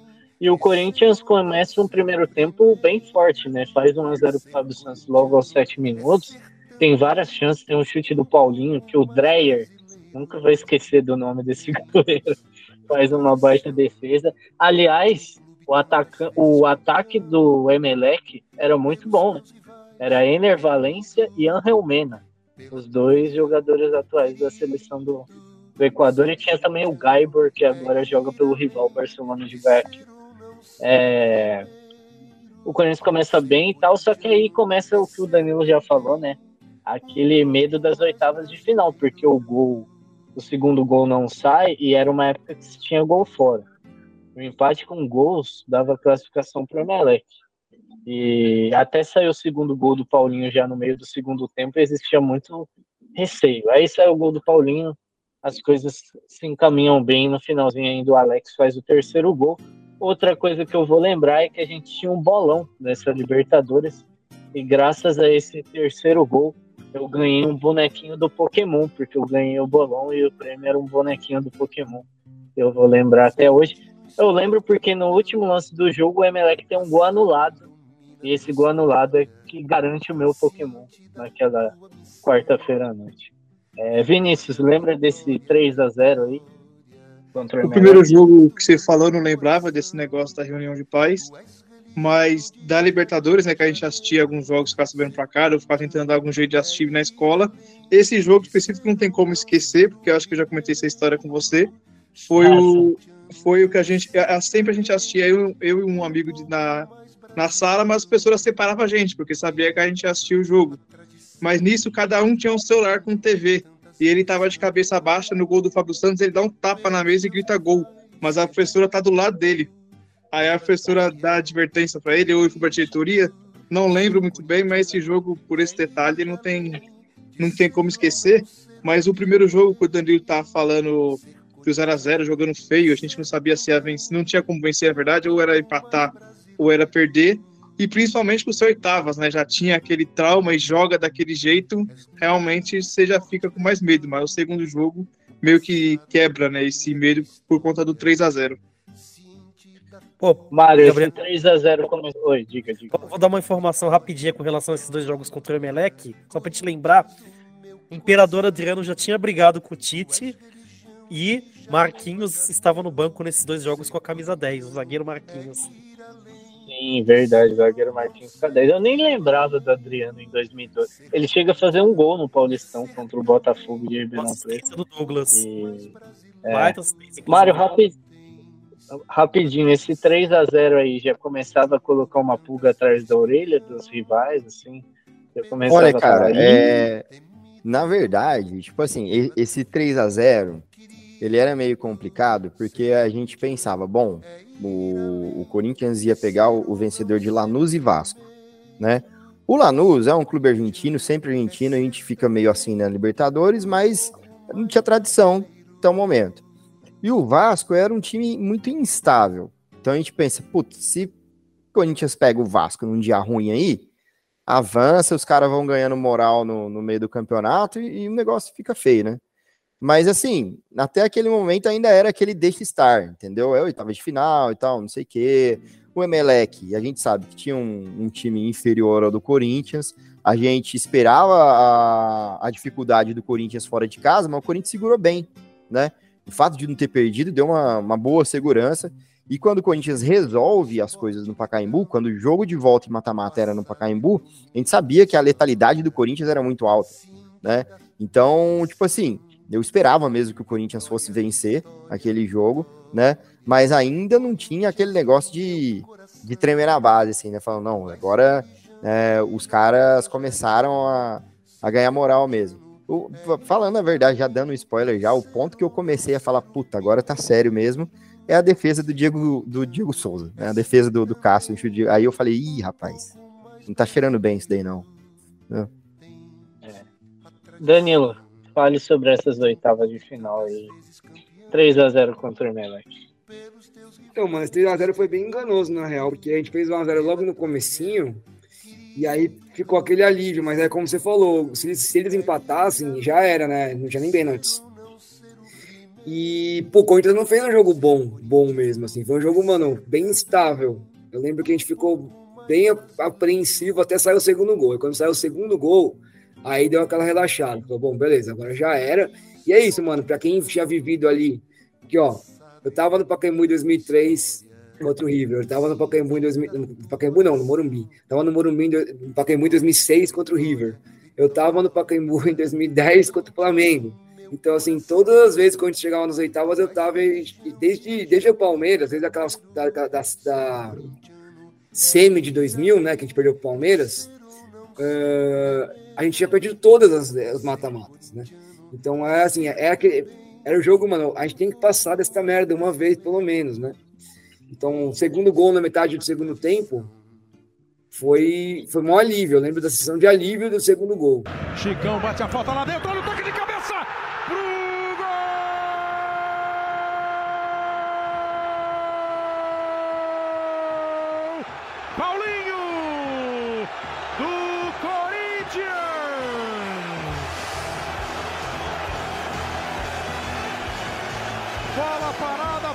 Chicão, Paulinho sempre muito bem na área, se movimenta, acha o lugar dele, desvia pro fundo do gol. Pro torcedor do Corinthians vibrar, pro coração desacelerar um pouco. É o gol que dá ao time uma tranquilidade a essa altura muito grande, obriga o Emelec a fazer dois gols. É, e lembro também que o Cássio também em algum momento fez uma defesa boa e assim, a, a essa altura o Cássio já estava meio consolidado como um bom goleiro. Ele já estava aquela coisa, pô, mano, o Cássio tá. Esse goleiro aí, pô, saudades, saudades do Júlio César, só que não, né? Tipo. é, então, isso. Eu não lembrava do Marquinhos no banco, mano. É, não lembrava mesmo, assim. É, é outro, né? O Corinthians também adora criar zagueiro e vender por 5 centavos antes de ele virar jogador de verdade, né? É... A minha, a minha memória é essa. de um jogo que, apesar do placar de 3 a 0 não foi uma assim, puta, passou o carro, não. Foi meio que, que fez um a 0 rápido, ficou o cu na mão até fazer o segundo no segundo tempo ali. Era um jogo chato ali, putz, não tinha grandes chances para nenhum dos dois lados também. Não foi tipo um, um jogo que tava com. Não tinha, não tinha como adivinhar o que ia acontecer, sabe? Tem como sair o segundo gol. Se tivesse saído o gol do Emelec, não teria sido uma grande surpresa também. Não porque eles estavam jogando bem, mas que o jogo tava, mano, completamente aleatório, assim, não tinha, não, tinha, não era um jogo, ah, o Corinthians tá seguro aqui, só passando tempo e tal, esperando a chance de matar. Era um jogo meio, foi um jogo, eu pelo menos na minha lembrança de ter sido um jogo meio, meio tenso, assim. Talvez pelo clima todo de oitavas de final também, mas enfim. Sim. Rapidinho, acho que vale a gente passar pelos outros jogos das oitavas de final. Teve Internacional e Fluminense. 0 a 0 no Rio Grande do Sul, 2 a 1 para o Fluminense no Engenhão. O Maracanã não era utilizado na época, porque estava em reformas para a Copa do Mundo. O jogo do Corinthians, aí temos Deportivo Quito 4, ó, Deportivo Quito 4, Universidade de Chile 1. Eu lembro que eu assisti esse jogo. É, era uma época recente que eu tinha ganho o computador para mim poder assistir jogos na TV a cabo pirata no computador. Era um novo mundo maravilhoso para mim. Eu lembro que eu assisti esse 4x1. Que o Deportivo Quito tinha o Neymar equatoriano, Fidel Martins, que tinha o, o Moicano também. Só que na volta a Universidade de Chile faz 6 a 0 no Estádio Nacional e passa para as quartas de final. O,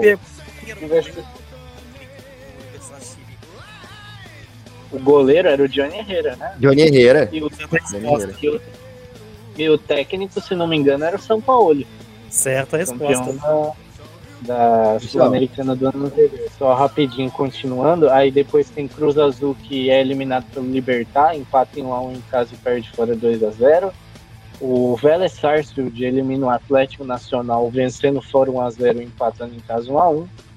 O Vasco tira o Lanús nos pênaltis, 2x1 pro Vasco em casa, 2x1 Lanús fora e nos pênaltis o Vasco garante para enfrentar o Corinthians. O Boca Juniors elimina o União Espanhola. Esse time faz tempo, né, que não joga Libertadores. 2 a 1 na Bomboneira e vence 3 a 2 no Chile. E tem um que eu deixei por último porque isso é engraçado. Tem Bolívar e Santos. O Bolívar vence fora de casa, em casa, né, 2 a 1 Santos. É, na altitude, e aí o técnico, o presidente do Bolívar, fala que que não conhecia o Neymar nem o Ganso, que eles iam passar lá na Vila Belmiro. Foi o, foi o presidente que falou isso. É, e aí, e aí na Vila Belmiro o Bolívar simplesmente toma 8 a 0 com um gol de calcanhar do Ganso, o Neymar driblando todo mundo e trocando pro Borges, enfim. Aquele, aquele negócio que eu sempre falo, você pode provocar o rival, ou seja, quem for, pode, é legal, é legal mas sempre depois.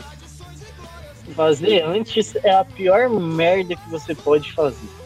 E o presidente do Bolívar fez isso. E o Santos passou para as quartas de final. Quartas de final definida: Fluminense e Boca Juniors. O Fluminense é, perde pro Boca na bomboneira e aí na volta ele tem 1 a 0 até o finzinho no Engenhão e toma o gol do Santiago Silva num rebote lá numa falta e é eliminado. O Santos tem dificuldade contra o Vélez Sarsfield, perde na Argentina, faz 1 a 0 no finzinho na Vila com Allan Kardec passa nos pênaltis. E a Universidade de Chile passa do Libertar também nos pênaltis, 1 a 1 os dois jogos e passa no Chile vencendo por 5 a 3 nos pênaltis. E aí chegamos a Corinthians e Vasco, né, que acho que é o jogo mais simbólico né, dessa, dessa campanha. Jogo de ida no dia 16 de maio, em São Januário. Sandro Meira Hit apitando esse jogo. Um jogo que tem uma chuva torrencial antes e uma garoa durante lá em São Januário e os jogadores todos sujos de barro. Assim. Um jogo bem parecia o Corinthians Casual, na verdade, né? Naqueles cantos da Inglaterra. é, Danilo, o que, que você lembra desse 0x0 que ainda tem um gol anulado, né, do Alexander no segundo tempo? Eu lembro exatamente disso. Da reclamação dos vascaínos desse gol anulado, né, de que não estava impedido, na época não tinha VAR, obviamente. É, que eu lembro que eu me lembre, pode ser uma memória de corintiano, mas que eu lembre estava impedido. Mas reclamaram muito desse gol. E lembro que foi um jogo também que não teve grandes chances de gol. Lembro que tinha o, o Vasco tinha um time, mano, bom, cara. Tinha, pra mim era, era o jogo mais difícil, assim, porque tinha o Juninho, tinha o. É, quem que era o atacante? O Alexandre numa fase que tava boa, o Carlos Alberto, que era o Carlos Alberto, né? Foi um farrão, mas, pô, era um bom jogador, não dá pra dizer que ele foi ruim, né? O Juninho tava velho, mas jogava. O Praz no gol. É, o Fagner na lateral direita. Na época não era tão, tão grandes coisas, mas era o Fagner, a gente conhecia o Fagner do Corinthians, né? E lembro que foi um jogo, mano, é isso, como você falou, chuva, lama, briga, falta, falta, um monte de falta, um monte de cartão. Não sei, lembro se teve muitos cartões, mas eu lembro que teve muita falta, muita, não sei muita, mas teve falta, jogo bem truncado ali. E, se eu não me engano, a única chance de gol que eu lembro desse jogo, do Corinthians, é uma do Alessandro, que ele sai na cara do gol e tá pra fora, horrivelmente pra fora. É, e eu quase fui para esse jogo. Porque eu tinha um amigo corintiano que a gente foi em todos os jogos, fora o Equador, né? Fora a primeira fase e o Equador, que é longe demais, os outros jogos a gente combinou de todos os jogos fora se como se fosse passando, a gente realmente fez isso. É, só que esse, eu, tava, eu trabalhava de casa na época, então eu tava. Tinha que entregar um frila pro dia seguinte. E aí o cara, mano, passou na minha casa de carro na quarta-feira de manhã, pra gente, ele tinha carro, a gente ia de carro pro Rio. Eu fui até o portão pra falar pra ele, mano, não, não vou conseguir ir, velho. Preciso terminar essa porra desse trabalho pra amanhã. E se eu for, não vai dar tempo. Não tem como. Aí eu não fui pro Rio, fiquei aqui. Um dos jogos fora das quartas em diante foi o único, o único que eu não fui assistir o jogo, esse jogo lá. Aí eu vi na TV e eu lembro disso, de um jogo chato, amarrado, e, da, e dos Vascaínos chorando o gol impedido. É, desse jogo eu lembro que eu tava na escola e tava escutando, o meu foninho parou de pegar. Eu tive que pedir emprestado para um amigo e era uma época que na escola nós podíamos usar, não sei como tá hoje, nós podíamos usar celular, você tinha que usar escondido, você tinha que dar um jeito, coloca o capuz, sei lá. E eu tava escutando assim, e o professor começou a explicar a matéria. E eu juro para você, eu tirei o fone eu não quis desrespeitar o professor, eu tirei o fone. Só que esse fone do meu amigo era diferente do meu. Eu dei uma mexidinha assim com a, com a perna, assim, para ajeitar na cadeira, e me solta o fone do celular. E no meio da explicação do professor sai um Vasco com a bola, não sei o que lá, não sei o que lá. E o professor me olha com aquela cara assim, não acredito. Só que assim, até hoje, eu fiquei muito envergonhado na época, mas até hoje eu penso, eu não estava errado, porque eu tirei o fone. Foi um azar. Eu não tá, tipo, foi muito azar. E aí ele ameaçou me tirar da sala, mas o olhar dele foi pior do que me tirar da sala. Assim, eu me senti envergonhado. Até eu coloquei o fone assim, pedi desculpa, voltei. E hoje eu já me sinto bem melhor porque eu sei que eu não estava errado. Foi um puta azar. E Felipe, o que, que você lembra desse 0x0? Bom, uma coisa importante desse 0 a 0 é que o Tite achou o famoso 11 inicial nessa partida, né? Porque você tinha uma base. A, a defesa sempre foi a mesma, né? O Cássio, quer dizer, entrou o Cássio né, no mata-mata. O Alessandro era o titular, voltou, né? Então o Edenilson acabou voltando pro banco, mas ok, o Alessandro era o titular mesmo. Chicão, Castanho e Fábio Santos, né? Eram titulares meio que absolutos. Aí você tinha esse tripé Ralph, Paulinho e Danilo, que era meio inquestionável ali do meio campo, né? Só que os outros três jogadores mudava muito, assim, né? Que hora, hora tinha o Liedson, hora tinha o Sheik, Jorge Henrique, Alex, Douglas... William. William, Imperador Adriano, Pelelton, tipo, mudava muito, assim, esses três jogadores. Que, da... que elenco. É, exatamente, dava esses três jogadores do ataque, justamente porque o time tinha dificuldade, né, de, de, de fazer gol, né, então é, esse meio para trás era bem sólido, né, funcionava bem, mas esse, esse ataque rodava bastante. E aí nesse jogo o Tite achou a formação, né, com o Alex, completando ali o meio-campo com o Ralf e o Paulinho. E aí esse, esse, esse trio de ataque, que, que, o Danilo era praticamente atacante, né, nesse time, assim, que ele, ele era aquele meio-campo que chegava bem, assim, bastante, né, bem, bem próximo da área. jogando com o Sheik e com o Jorge Henrique. O Jorge Henrique muitas vezes voltando até mais do que o Danilo, né? Naquela função dele de, de marcar, de recompor e tal. E o Sheik. Auxiliar, auxiliar de lateral. Exatamente. E o Sheik como jogador assim mais solto desse time, né? Um jogador, como o Danilo falou, ele não era um jogador muito coletivo. Mas nesse esquema tático eu achei que funcionou bem, assim, porque o Sheik ficava sem grandes obrigações sem a bola, né? E, e ficava solto para fazer o, o, que ele sabia fazer, às vezes, que é prender um pouco mais a bola, provocar, puxar um contra-ataque. O Sheik era muito rápido, assim, né? E como era um time que jogava bastante sem a bola, mais defensivo, assim, acabou funcionando bem, assim, essa escalação. Então, e essa escalação foi até o final, né? Com com o Sheik e o Jorge Henrique no ataque, o Alex Danilo na, no meio e tal. Apesar do 0 a 0 funcionou bem. E, e, como o Danilo falou, tipo, o Vasco tinha um timaço.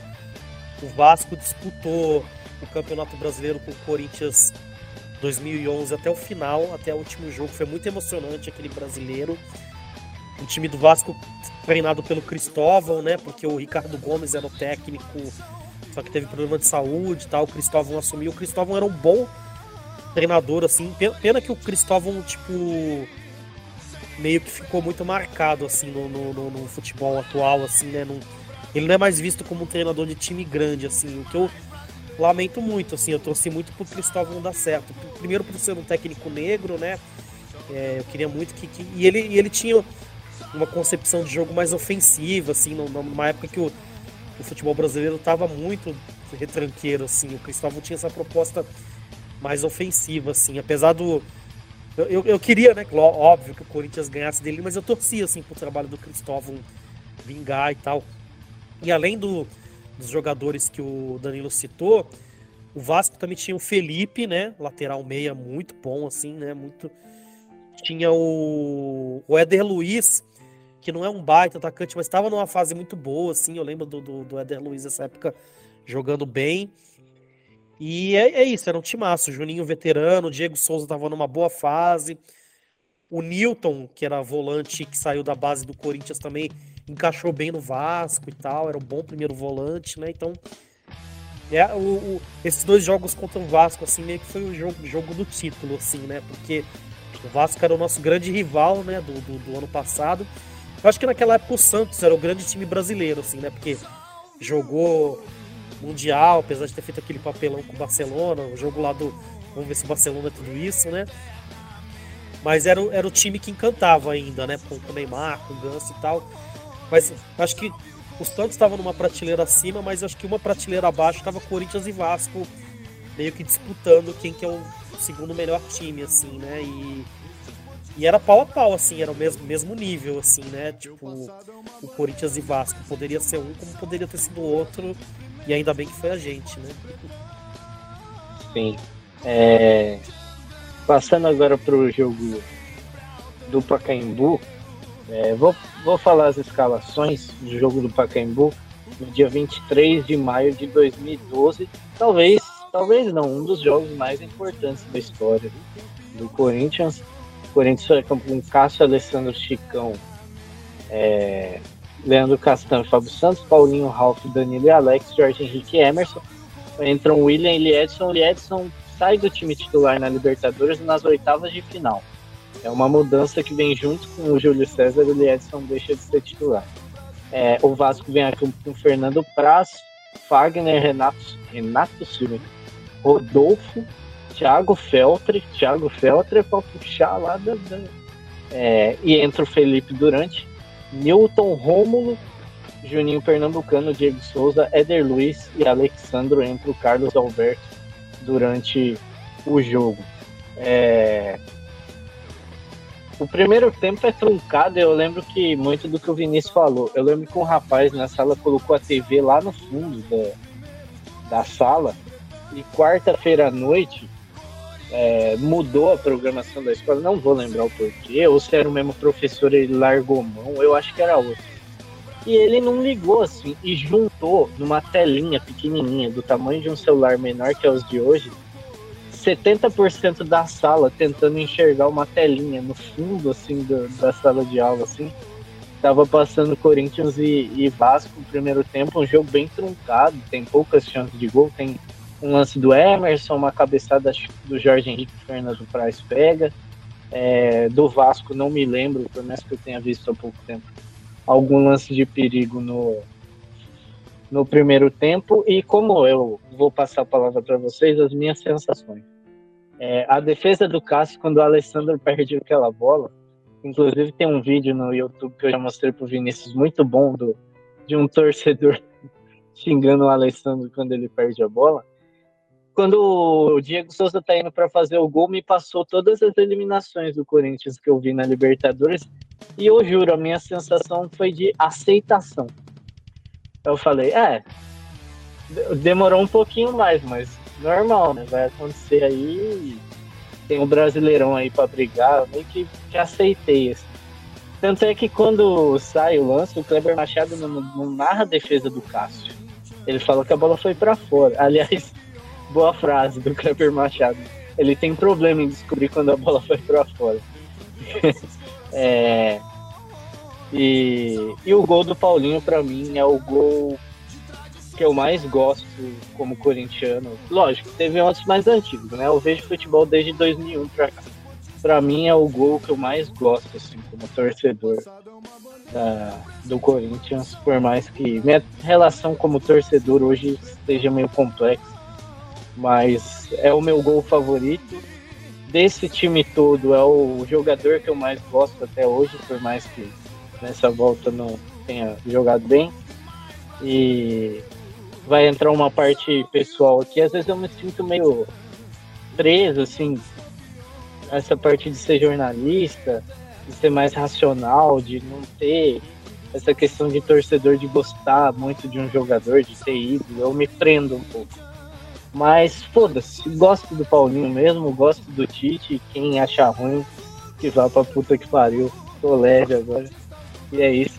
Corinthians 1, Vasco 0. Pressão corintiana. Alex para bater o escanteio. Não quer os pênaltis o Corinthians. Alex levantou na boca do gol para o bate o Paulinho de cabeça.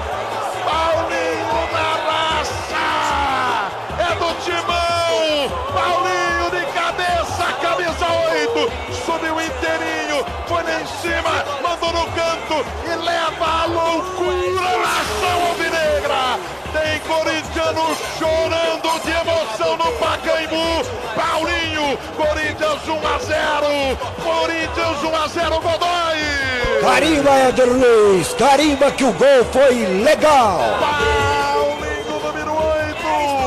Passo decisivo. Passo decisivo no timão rumo à semifinal. Felipe, antes de chamar o Danilo que estava, né, em loco. O que que você o que, que você lembra desse jogo? Qual a sua sensação? Bom, o que, que eu lembro desse jogo é Cássio e Paulinho, assim, né? Basicamente, né? O, Alessandro já falou várias vezes, né? Que depois agradeceu ao Cássio. Que é tipo. Com, to, to, toda a eliminação do Corinthians sempre ficava com um vilão, né? Por exemplo, eu acompanho o futebol um pouquinho mais tempo. Acho que eu e o Danilo temos mais ou menos a mesma idade. É, 91, o Guinei foi o vilão daquele boca do Batistuta, né? Que, que, que, eliminou o Corinthians. Aí depois na, o, o, Corinthians foi eliminado pelo Palmeiras, né? No final dos anos 90. Tem o do Grêmio também, né? Que tem um é, zagueiro que vira vilão. Exatamente. E na, na, nos anos 90 rolou aquele bate-boca que o Edilson brigou com o torcedor, que o torcedor queria que ele batesse pênalti e tal, e aí ele sai, vai pro Flamengo, o Edilson ficou meio vilão é, no, contra o Palmeiras, né? O, aí teve o, o, o, 2003, né? O Geninho. Teve o, Roger, né? Lateral esquerdo lá do pega, pega, pega, pega, né? Que, que foi expulso e tal, né? E virou meio que ficou marcado, virou um vilão e não conseguiu mais jogar pelo Corinthians. E tinha tudo pro Alessandro entrar nessa galeria aí, né? Com o Guinei, com, com o Roger pega-pega, com o Edilson, né? Tipo, com certeza, em alguma linha temporal paralela aí que o, que o Cássio não fez aquela defesa, o, o Alessandro acabou pro Corinthians, assim, né?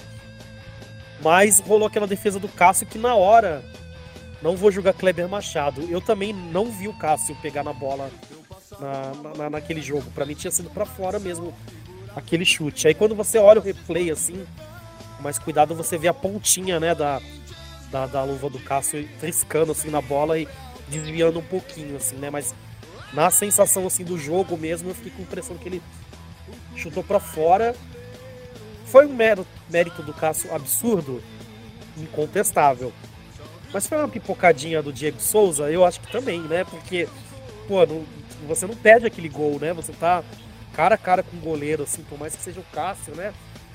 Joga por cima, né? O cara, o cara é grande, mas ele já tava no chão, tipo, dá uma dá um totalzinho por cima, tipo, pô, você é um jogador craque, experiente, né? Tipo, é aquele jogo, para mim o Diego Souza assim, carreira do, do, do Diego Souza teve altos e baixos depois, assim, mas eu acho que depois daquele jogo, assim, a gente esperava que ele fosse um jogador de seleção e tal. Depois ele até volta para a seleção, mas já reinventado lá depois do esporte como centroavante, mas aquele Diego Souza meia cerebral assim que poderia ir para a seleção, acho que nesse lance acaba assim, né? Muito louco, né, o futebol, como podia ter acabado a carreira do Alessandro, mas meio que quem toma um golpe forte na sua carreira assim é o Diego Souza. E do outro lado, né, Cássio, né, vira um uma para ser um dos maiores jogadores da história do Corinthians, né, um dos mais vencedores e tal, o mais vencedor.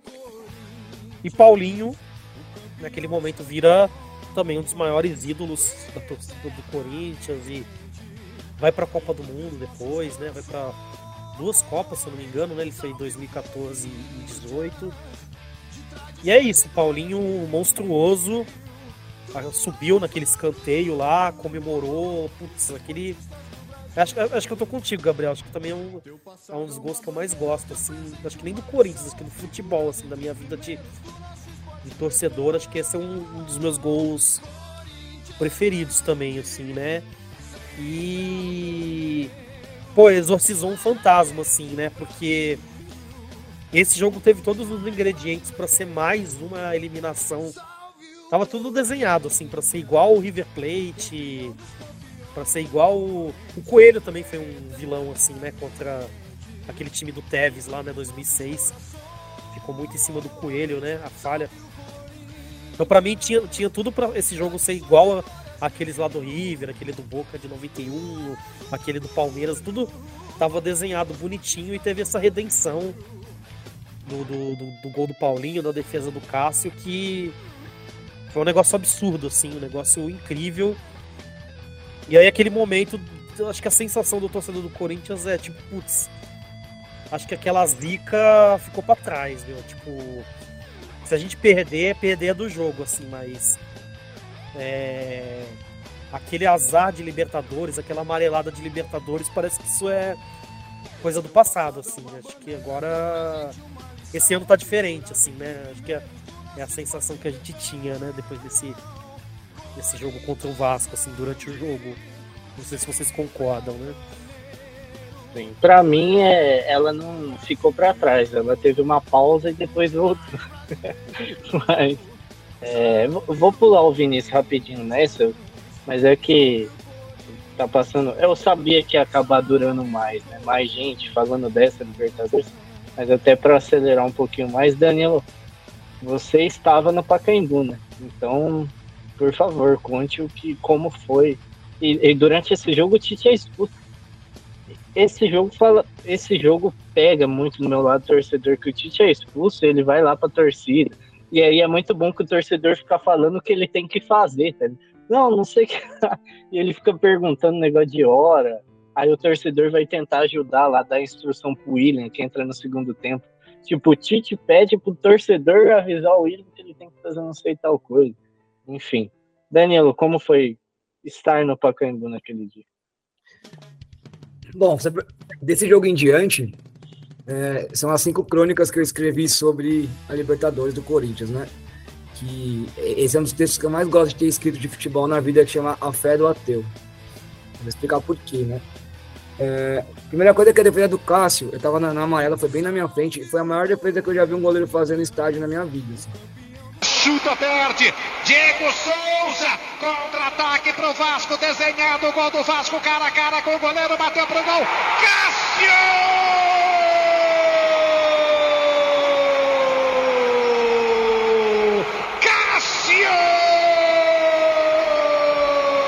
O goleirão salva o Corinthians.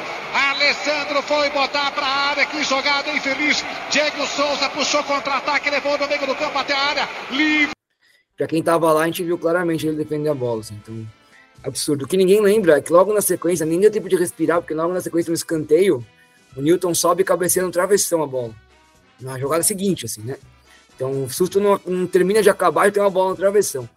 É, o Tite na arquibancada, pra gente que tava na maior, a gente não tava vendo. Foi, isso foi a foto famosa do Paulinho com ele lá. A gente só foi entender a foto depois, no dia seguinte, olhando na internet, no jornal, tá? Porque do estádio não dava pra ver lá do outro lado. Ficou na, na numerada lá quase no tobogã, né? Quase no visitante lá. É, o gol do Paulinho também foi lá do outro lado, assim, né? Então a gente viu ele de, de bem de longe, assim, mas é, nesse sentido é mó legal de ver bem de longe, porque você vê a trajetória da bola e o cara subindo a bola certinho, indo pro gol, assim. É... Eu não acho que o Diego Souza perdeu o gol, cara. Eu acho que o Cássio defendeu a bola. Ele podia mesmo tocar por lá, por cima, podia cortar o goleiro e tal, mas o Cássio ele não, ele não caiu até o cara chutar. Depois que ele chuta, ele cai. Então, e ele fez uma escolha boa, que é tirar do goleiro no canto também, a escolha mais simples. Às vezes ele quer dar a cavadinha e você erra, o Cássio é alto, né? Ele não tinha caído, ele podia pegar, ou você bate forte demais, vai para fora. Ele estou forte no canto, mas o Cássio, mano, foi um milagre mesmo, velho. Que pegou uma raspadinha na mão ali, absurda, né? Uh, e eu tinha nessa época um celular, aquele celular que tinha quatro chips. É, e meu pai, meu pai, ele era carioca, uh, torceu pro Fluminense, mas ele veio para São Paulo na época da democracia corintiana. E era militante contra a ditadura. Então, ele se apaixonou pelo Corinthians. Então, quando eu cresci, ele que me mostrou os times de São Paulo, ele nunca me fez torcer pro Fluminense, ele mostrou os times de São Paulo. Até então eu achava que eu tinha que ser São Paulino, porque eu achava que São Paulo era o time da cidade de São Paulo, Corinthians da cidade de Corinthians, Palmeiras da cidade de Palmeiras, eu tinha, sei lá, 6, 7 anos. E aí ele falou: não, tem mais de um time aqui, se quiser eu te levo num jogo de cada. Eu fui primeiro do São Paulo contra o Atlético Mineiro, não sei por que foi na Palestra Itália, o São Paulo perdeu, 2 a 1 gol do Éder, inclusive. É, não, não gostei de São Paulo. Eu fui Corinthians e não lembro contra quem foi. Corinthians é alguém no Brasileirão de 90. Só sei que o Corinthians, só lembro da torcida do Corinthians, mano. A torcida do Corinthians me, me ganhou, né? E meu pai morreu em 2009, então ele não viu o Corinthians ganhar a Libertadores. E eu joguei as cinzas dele, uma parte das cinzas, atrás do banco de mandante do, do Pacaembu. Né? Eu entrei em campo e joguei atrás do banco de mandante, uma parte das cinzas do meu pai. Então, naquele momento, meu celular, sei lá por que raios, tinha quatro chips. Eu sempre deixava no da Vivo, que era o que eu usava mais por algum motivo, ele mudou sozinho, sei lá, sozinho, sei lá, comemorando o gol, apertei os botões sozinho, mudou pro Datim, que era o apoiador do meu pai, tá ligado? Então, para mim, aquilo foi um sinal ali. Eu não sou, não sou religioso, mas por isso que é o nome do texto é a fé do ateu. E aí eu fiquei, mano, é uma mensagem do meu pai, assim. Aí eu ficava olhando pro banco de reserva, assim, pensando no meu pai. Eu quase não vi o final do jogo. Eu fiquei abaixado, assim, eu ficava abaixado, olhando pro celular, contando o tempo. Tinha uma medalhinha do, do, do Corinthians, ficava beijando a medalhinha sem ver o jogo, assim, mano. Dali até o final do jogo foi só, só tensão ali. Só quando acabou que eu levantei de novo. Quando o juiz apitou, eu levantei de novo, né? Porque o gol foi, o gol foi perto do final, né? Então eu fiquei naquele aquele tempo ali todo abaixado, pensando no meu pai, olhando pro celular. Uma doideira, assim. E, puta, eu lembro que o, o alívio que a gente sentiu quando acabou o jogo, assim, de porra, passamos, sabe? Assim, foi um alívio absurdo é, tanto, de novo, pela história do jogo, quanto pela, pela pouca tradição do Corinthians em mata-mata de Libertadores, né? Vamos ser sinceros, a gente tem muito pouca tradição em mata-mata de Libertadores. Passou das oitavas três vezes na vida só. Então é. é foi isso, mano. Lembra assim, é um, um jogo de puta, arrepiar, só de lembrar arrepia, assim, essa, a sensação do estádio ali, né? No final do jogo era uma festa, assim, um negócio, mano, sei lá, parecia. Era parecido com ter ganho um título mesmo, né? A gente sabia que ainda não era o título, mas era parecido com, parecido com a sensação de ter ganho um título com um gol no final ali. Foi muito Corinthians mesmo. Assim, aquela coisa, caralho, porra, né? Assim, isso, Corinthians pra cacete, assim. É, então acho que foi isso. Aí eu nem lembro pra onde eu fui depois desse jogo, velho. Acho que eu nem fui pra casa, tipo, eu encher a cara, provavelmente. Como eu trabalhava de casa, tinha essa vantagem, né? Podia fazer meus horários. E aí, é, esse é a final, mas quando chegar na final, a gente, a gente fala da final. Mas é. Então a minha sensação é essa, de, de, de a minha lembrança é essa, essa conexão absurda ali com, com a memória do meu pai e com pô, toda essa narrativa. Se você pedisse para um corintiano escrever, pô, escreve uma narrativa aí daquele jogo ideal do corintiano, não conseguia escrever tão perfeito assim. Então é um negócio, como você falou, é um dos jogos mais, mais emblemáticos mesmo da história do Corinthians, com certeza. Não, não assisti todos, né? 100 anos de história, 113, mas com certeza não dá para negar que esse é um jogo, mano, absurdo. É, chegamos à semifinal, acho que depois de, disso não tem mais nada a dizer, né? Chegamos à semifinal para falar de Boca Universidade de Chile. O Boca venceu 2 a 0 em casa. Também esse jogo eu assisti na, no computador, dando aqueles esquema em site pirata. Eu lembro que eu estava comendo matraquinas praticando desenho e assistindo Boca Juniors da Universidade de Chile. E no jogo da volta, 0 a 0 é, no Estádio Nacional em Santiago, Boca para, classificado para mais uma final. É, os gols do Boca foram do Santiago Silva e do Sanchez Minho, que depois veio jogar no Cruzeiro, não sei se vocês não lembram. É, aliás, um dos poucos argentinos. Não, dos poucos não, desculpa, não é essa a frase. Mas um argentino claramente com descendência indígena. Né? Que a Argentina, infelizmente, é um dos países que o eugenismo acabou dando certo, vamos colocar assim. Eu sempre reparo quando tem muito claramente assim a descendência indígena em alguns jogadores argentinos. E tem o jogo Corinthians e Santos na Vila Belmiro, gol do Emerson Sheik, depois da jogada do Alex com o Paulinho. Pediu, entregou presente para Juan, mas Alex conseguiu chegar em tempo, consertar e tocar para Paulinho. Paulinho para Alessandro, Alessandro para Alex, Alex para Paulinho. Paulinho recolheu, arrancou por dentro, abriu na esquerda para Emerson, chegou na área, entrou, bateu, que golaço!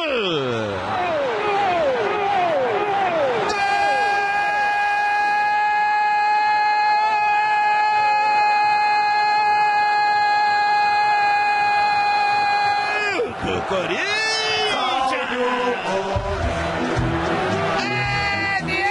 Emerson, camisa 11. Numa linda troca de passes, o Corinthians chegou. A bola foi tocada na esquerda para Emerson. Ele chegou no pico de Garga, chegou livre. Bateu pelo alto, um belo chute, bola cruzada no esquerdo de Rafael. Na marca de 28 minutos, etapa primeira do jogo. Aberto o placar na vila. Emerson, Emerson, Emerson, camisa 11. Corinthians 1, Santos 0. Golaço que ele chapa. É, é aquele, aquela chapada perfeita, né? Não tem muito como, o que o goleiro fazer. É, é um jogo com o primeiro tempo meio truncado, que o Santos tem só uma chance numa jogada de Adriano Pagode, que acha o Juan na lateral e ele cruza pro Elano e o Leandro Castan tira com o pé se sai o gol. Se o Leandro Castan não consegue esticar a perna ali era gol, o Cássio já estava vendido. E é um jogo louco, porque o Neymar, o Neymar contra o Corinthians nunca jogou bola. Sendo bem sincero, não, não é como alguns outros jogadores. Mas assim, era muito louco na época, porque tanto na ida quanto na volta, o que a gente tinha comentado com o Felipe Noronha no vídeo sobre a Libertadores do Santos, o Neymar não tinha tempo para cagar, assim, porque ele ia jogar com a seleção, voltava, jogava Libertadores, ia jogar com a seleção, voltava a jogar Libertadores. E eu lembro que nesse jogo ele jogou com a seleção no dia anterior e ele viaja para jogar na Vila Belmiro esse 1x0 do Corinthians. E o Neymar não joga bem, o time do Santos estava meio preso, não joga bem. É, o segundo tempo acaba sendo um sufoco, porque era o Corinthians do Tite na época, né? O Cássio faz duas baita defesas na cabeçada do Borges e um chute do Juan. O Emerson Sheik tem um lance que eu fico muito puto com ele. E é raro, eu não sou que nem. Eu sou um pouco menos do jeito do Danilo, assim, de xingar jogador e tal. Mas esse eu fiquei muito puto, porque era para ele fazer o segundo gol, ele tenta cavar um pênalti de um jeito totalmente tosco, assim. É, e ainda é isso. que ele dá o carrinho no Neymar, o Neymar dá um triplo mortal carpado girando no ar e consegue fazer o Sheik tomar o segundo amarelo e ser expulso. E nesse jogo também acaba a luz na Vila Belmiro e fica uns 10, 15 minutos sem luz lá na Vila. É, vou passar para o Vinícius, que não falou das quartas. Lembra desse jogo aí de. Também não teve aula nesse dia, não sei porquê. Lembra desse jogo aí na Vila Belmiro? Lembro, esse jogo também não tem como esquecer. Eu até perguntar para você mesmo, eu não lembro. Eu lembro que não teve aula, não sei se a gente já estava de férias, eu não, não lembro o motivo. Mas eu lembro que realmente não teve aula. O, esse jogo eu também assisti, você vai saber quem é, que é o Felipe Ferrari. Eu assisti com ele numa padaria esse, esse jogo. Realmente o Corinthians, o primeiro tempo, não foi bem, né? Depois teve o gol do, do Emerson Sheik. Eu lembro também desse, da cabeçada que você falou do, do Borges. Eu, eu, da expulsão do Sheik eu não estava lembrando hora que você falou. Eu lembrei mas do, do pênalti que ele tentou cavar, realmente. Aquele ali não teve como não ficar bravo, porque foi a chance de fazer o, o segundo gol, né? O, voltando no negócio lá que eu assisti com um amigo na padaria, não sei qual motivo, razão, circunstância, quando acabou o jogo, a gente tava assistindo lá e, tipo, tava, a maioria era corintiana, mas também tinha algum Santista lá. Não sei o que passou na cabeça dele, que ele foi abraçar um Santista. Aí quando acabou, e o cara empurrou ele assim. Aí a gente, aí a gente saiu. Mas eu, esse jogo aí foi, tipo, não tem como esquecer pelo fato do, de a gente ter ganhado, né, o bonito gol do Sheik. Danilo, você tava no, na Vila Belmiro, né? Como foi assistir esse jogo lá na Vila? É a minha primeira e única vez na Vila Belmiro, e aí, mano, várias histórias, né? Aquele meu mesmo amigo do jogo do Vasco passou de carro, só que dessa vez a gente foi eu, ele, a esposa dele e o filho dele, que tinha, sei lá, seis meses na época, assim, ele era muito pequenininho. A gente ficou num, chegou lá cedo, ficou num hotel, uh, e aí a esposa e o filho não foram pro jogo, foi eu e ele, né? Quando a gente saiu do hotel para ir pro jogo, a gente foi sem camisa do Corinthians ali, ele tava com uma sacolinha com a camisa do Corinthians dentro, com a sacolinha de plástico, uma água. E aí a gente, mano, qual será o lado que a gente tem que dar a volta aqui para chegar na porra da entrada do Corinthians? Obviamente, fomos pelo lado errado e caímos no meio da Jovem Santos. E com o cu na mão, e aí um cara olha para ele e fala, ô, ô, ô. Aí eu falei, fudeu, vamos morrer. O cara, só água vai cair aí, irmão. Ah, a sacolinha rasgou, tá ligado? Eu achei que o cara tinha visto a camisa, o cara viu só a água. É aquela sorte de ter serem dois times branco e preto, né? Aí a gente, mano, estamos no lugar errado, chegamos perguntando pro policial, mó baixinho assim, onde que é a entrada do Corinthians? O cara é mó alto. Tem que dar a volta pra lá, entrada do Corinthians aqui, ó. A gente, a gente ficou quieto assim, pá, ninguém ouviu, firmeza, demos uns cinco minutos para dar o um migué, aí começamos a dar a volta, aí beleza.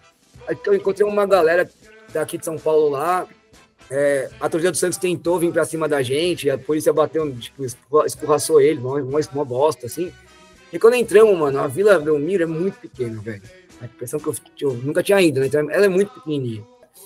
E a coisa mais bizarra de todas, assim, mais legal desse, a minha história mais legal desse jogo, sem nenhuma sombra de dúvida, que tinha um maluco na arquibancada na nossa frente, do Corinthians, e o cara ficava assim, o Emerson pegava na bola e o cara ficava, vai é, vai Ezinho, vai é.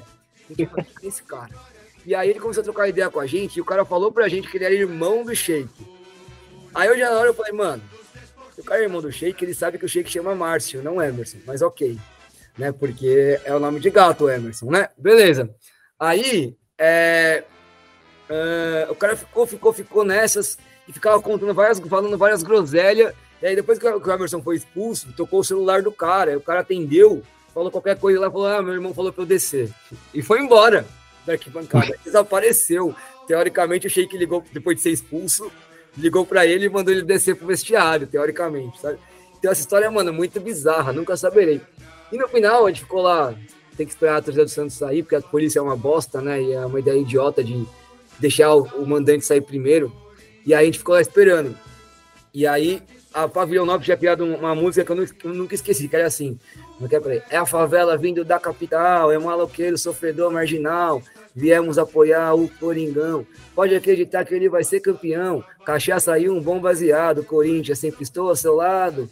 Pode apostar que eles tremem. Precisando a gente se espreme. Tocando terror na sua vilinha. Alçapão é o caralho, ela tá de sardinha, vamos chegar quebrando tudo. É o Corigão contra o resto do mundo.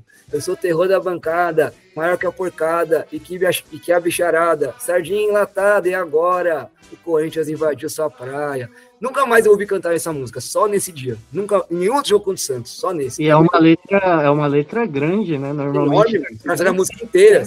É. Tinha, na parte, tinha na parte do bicharada, que por razões óbvias eu não cantaria nunca. É, todo o resto, mano, é muito engraçado. Os caras pegaram uma música do. Uma música do Traje Rigor e transformaram numa música do Corinthians, mano. Ficou muito bom, assim, sabe? Só que só depois do final do jogo que a galera entoou essa música, só tinha nós no estádio ali. Pá.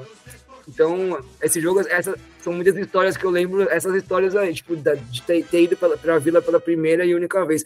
É, chegamos ao Pacaembu no jogo da volta, Corinthians 1, Santos 1. Ah, peraí, o... só, desculpa, só uma coisa. É, nunca, é, vou defender o Emerson. Ele cavou o pênalti, mas foi pênalti. Ah, aqui, aqui tem uma discordância, então eu não achei pênalti, não. Eu revi esses dias, eu não achei pênalti, não. Mas a sua visão no estádio, você tava mais ou menos onde, tipo, quando você viu? A gente tava atrás do gol que o Corinthians atacou o segundo tempo, que é onde, onde foi o, a jogada que ele se jogou barra foi pênalti. Então, o gol, o primeiro gol foi lá do outro lado, né? Então também foi a mesma coisa de ver o gol de trás, assim, mó da hora, porque foi um puta chutaço, né? Aquela, aquela bola com curva. Eu lembro que na hora que ele chutou, a galera, algumas pessoas xingaram, falaram, porra, mano, porque era um chute de, mano, muito improvável. E aí o cara acertou um puta golaço ali, né? Mas o segundo tempo foi. É, é o, o, gol que o Corinthians estava. Peraí. É, o gol que o Corinthians estava atacando no segundo tempo foi o gol que. que teoricamente. Ah, e tem um detalhe, né? No lugar de visitante ali do, da torcida do Santos, tem uma parte do campo que não dá para ver direito, mano. Então teve uma hora a bola chegava na linha de fundo, a gente não via direito a, a jogada, assim. É, e, ah, e nas torcidas tinha, mano, 700 pessoas e mesmo assim a gente cantou mais que os caras, mas até isso, isso não é nenhuma novidade. É, chegamos ao jogo da volta no Pacaembu, é, o Santos jogando com um uniforme que eu nunca vou entender na vida, e ah, falando na, numa boa, por algum motivo meu, eu não acho ruim aquele azul. Beleza, é um azul que se fosse uniforme de um time aleatório aí, beleza. Mas assim, é o ano do centenário e o Santos não jogou com a camisa 1, que é a listrada. Nenhum jogo. Ele joga no Libertadores toda com aquela camisa azul. É, que época que era patrocinada pela Nike. É, deixa eu ver se tem a. Felipe tá com a escalação fácil aí. Tô, tô. Então pode falar, por favor. Do Corinthians, do Santos, das duas? Dos dois, dois. Então o Corinthians foi a campo com Cássio, Alessandro, Chicão, Castan e Fábio Santos. Ralph, Paulinho, Danilo, Alex, Jorge Henrique e no lugar do Sheik que estava suspenso jogou o William, que ainda não era bigode, mas era um bom jogador, também gostava muito dele. E do lado do Santos, Rafael, né, que é o, que é o Rafael Cabral, né, que atualmente está no Cruzeiro. Aí jogou na lateral direita, pera que, que a minha, minha minha escalação tá meio bagunçada, mas eu acho que foi o Adriano Pagode que jogou na lateral direita. Aí do Dracena, Durval, Juan, Arouca, que na época jogava muito, Henrique, Paulo Henrique Ganso, o Allan Kardec jogou de meia nesse jogo, isso eu lembro claramente, assim. Jogou junto com o Ganso na meia. E o ataque era Borges e Neymar, né? Que era um ataque muito bom. E quem fe fez os gols, né? Do, do lado do Santos foi o Neymar, né? Aos 36. E o Danilo empatou aos 48. É. é, nesse jogo também foi a mesma coisa do jogo do Vasco. Juntou um monte de de gente na sala tentando assistir numa telinha no fundo da sala, assim, o jogo. E tinha gente que tent... subia um no outro, assim, para tentar assistir lá de cima a telinha que ficava no fundo da sala. E uma coisa que ninguém vai lembrar, esse jogo foi no dia 20 de junho de 2012. Na Band estava passando Copa do Brasil, São Paulo e Curitiba. O São Paulo é eliminado pelo Curitiba, perde de 2 a 0. E quando sai o gol do Neymar, no primeiro tempo, eu lembro que eu não estava conseguindo assistir dentro das brechinhas ali para tentar ver a telinha. É, também sai dois gols do Curitiba, assim, em sequência. E aí o São Paulino fala, a gente vai cair, mas vocês vão cair juntos. Eu lembro até hoje disso. E ele estava errado. Mas, enfim, aí depois no segundo tempo, o Danilo, logo no comecinho, no primeiro lance, o Edson entra, né? No lugar do William, toma a falta e o Danilo faz o gol, 1 um a 1 um. É que escorreu, levantou na boca do gol, a bola sobrou, bateu, Danilo, é gol! do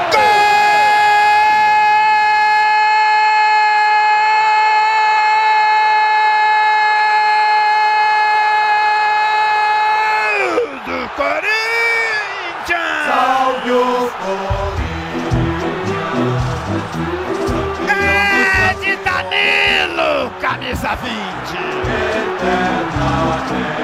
Cobra da falta, subiram vários jogadores do Santos e do Corinthians, ninguém pegou. A bola passou por trás da zaga, chegou Danilo, dominou na saída do Rafael, bateu cruzado e botou pro fundo do gol.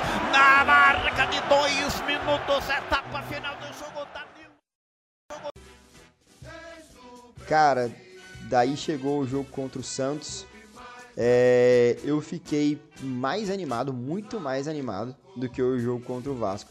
Porque eu pensava que realmente o Santos ia tirar o Corinthians. Eu tinha quase que certeza que era o, o time do Neymar e do Ganso, né? Porque era o atual campeão da Libertadores. E porque eu pensava que tecnicamente o Santos era superior naquele momento, né? Então, eu lembro que eu assisti acho que os dois jogos na casa do, de um primo meu, que era corintiano. E eu tava tão certo de que o, o, o Santos ia ganhar que eu queria ir pra zoar ele na casa dele. Né? E, e não foi o que aconteceu. Foi, foi a, a disputa que levou o Corinthians pra sua primeira final de Libertadores, né? Então, cara, é, depois sabendo que a final ia, ia ser com o Boca, eu fiquei, bom, ah, mas é o Boca, o Boca tem muita, muito mais tradição na Libertadores do que o Corinthians tal. Beleza, mas é uma final, cara. Final é jogo aberto, mesmo sendo dois jogos, é jogo aberto, né? É, aquele jogo contra o Santos me preocupou de verdade, porque né, mesmo que o Santos também seja rival de São Paulo e eu seja São Paulino, né? Você tá torcendo pro Corinthians nunca ganhar uma Libertadores. A verdade é essa. E o Santos não ataca, a real é essa. O único lance de perigo do Santos é o Alessandro tentando ser vilão de novo chutando uma bola que passa perto. De restante, o Santos não ataca e aí tem aquele lance do bandeirinha riscando o chão no finzinho e tal. É, não vou lembrar, deixa eu ver se tem uma. Altemir o Altemir Hausmann. Hausmann, É, isso O pichador. Eu lembro porque É. eu coloquei isso no texto que eu escrevi. Altemir Hausmann, o pichador.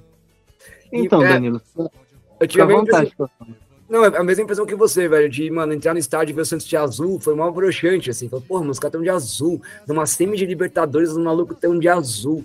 Ah, mas o primeiro uniforme do clube era azul. Foda-se. Tipo, não é mais, mano. Azul na semi. né? A, a, o estádio inteiro é preto e branco, porque os dois times são preto e branco. E se eu fico vendo um gringo olhando, eu falo, mano, cadê a torcida visitante? Não tem? Porque os caras são azul, tinha que ter uma torcida azul aí, né? Não tem. Só tem preto e branco essa porra.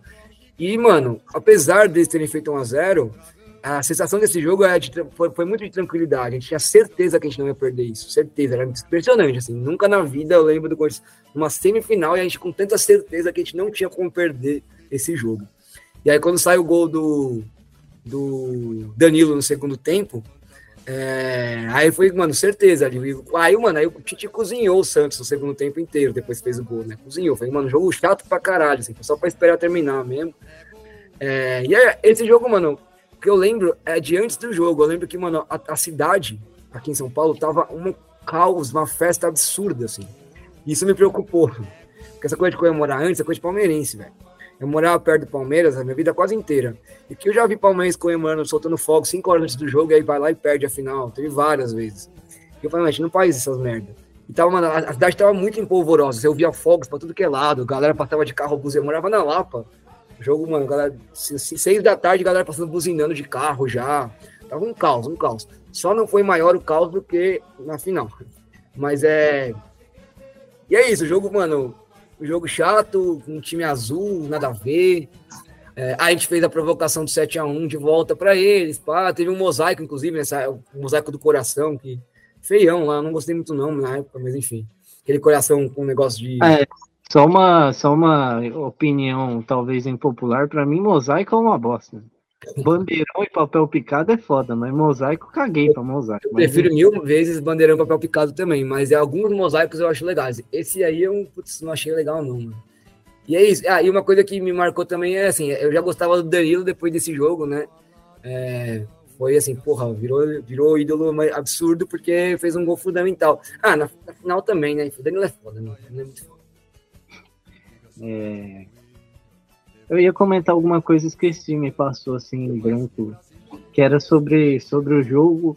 Não era sobre o uniforme azul do Santos mais, mas era algo relacionado, mas como eu não lembrei, então vai ficar a narração do gol do Danilo, desse 1 a 1 e chegamos à final, que aí vai dar tempo de todo mundo falar.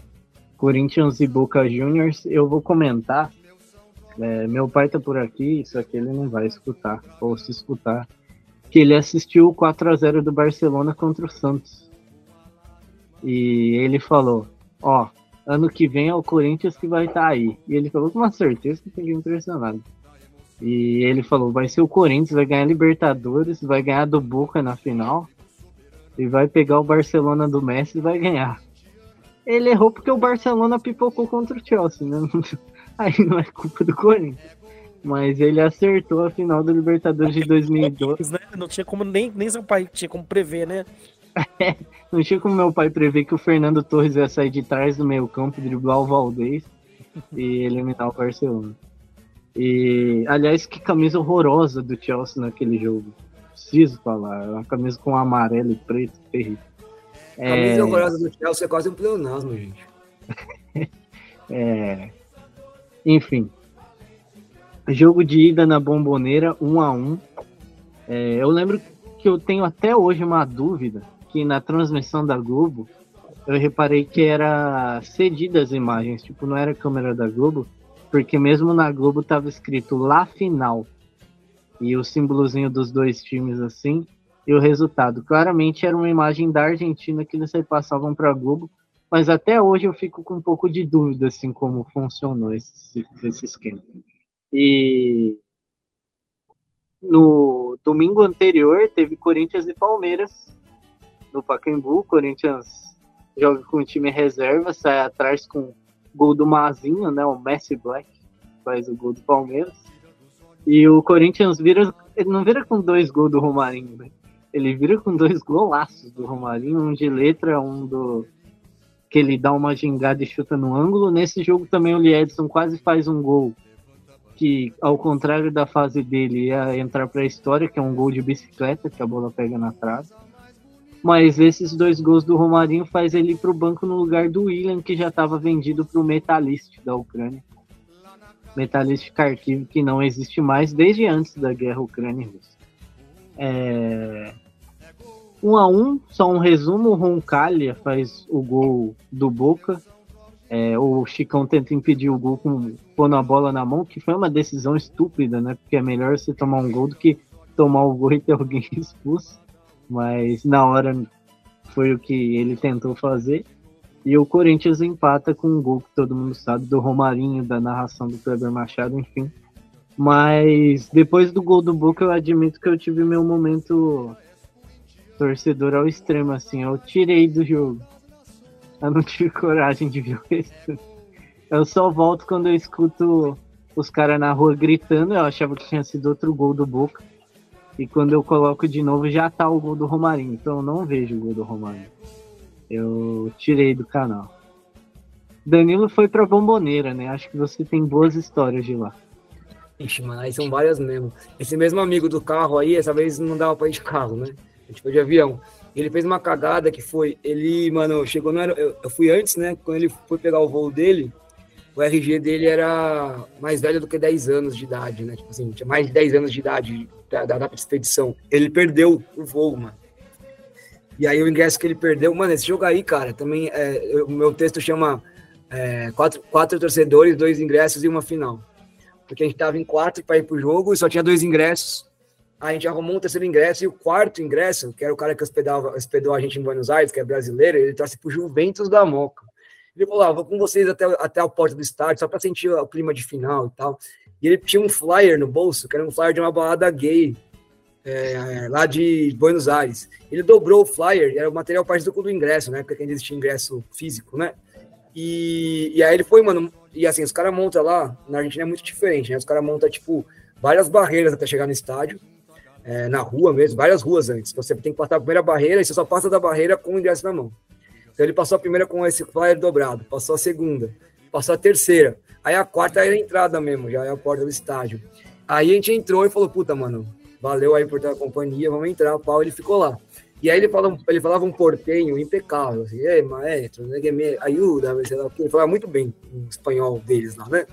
E aí ele, mano, chavecou o cara da, da, da, da catraca, do estádio, que é sempre os caras da, da própria barra, né, do Boca, e ele conseguiu pagar 100, acho que foi 100 pesos ele pagou, e entrou com 100 por 100 pesos.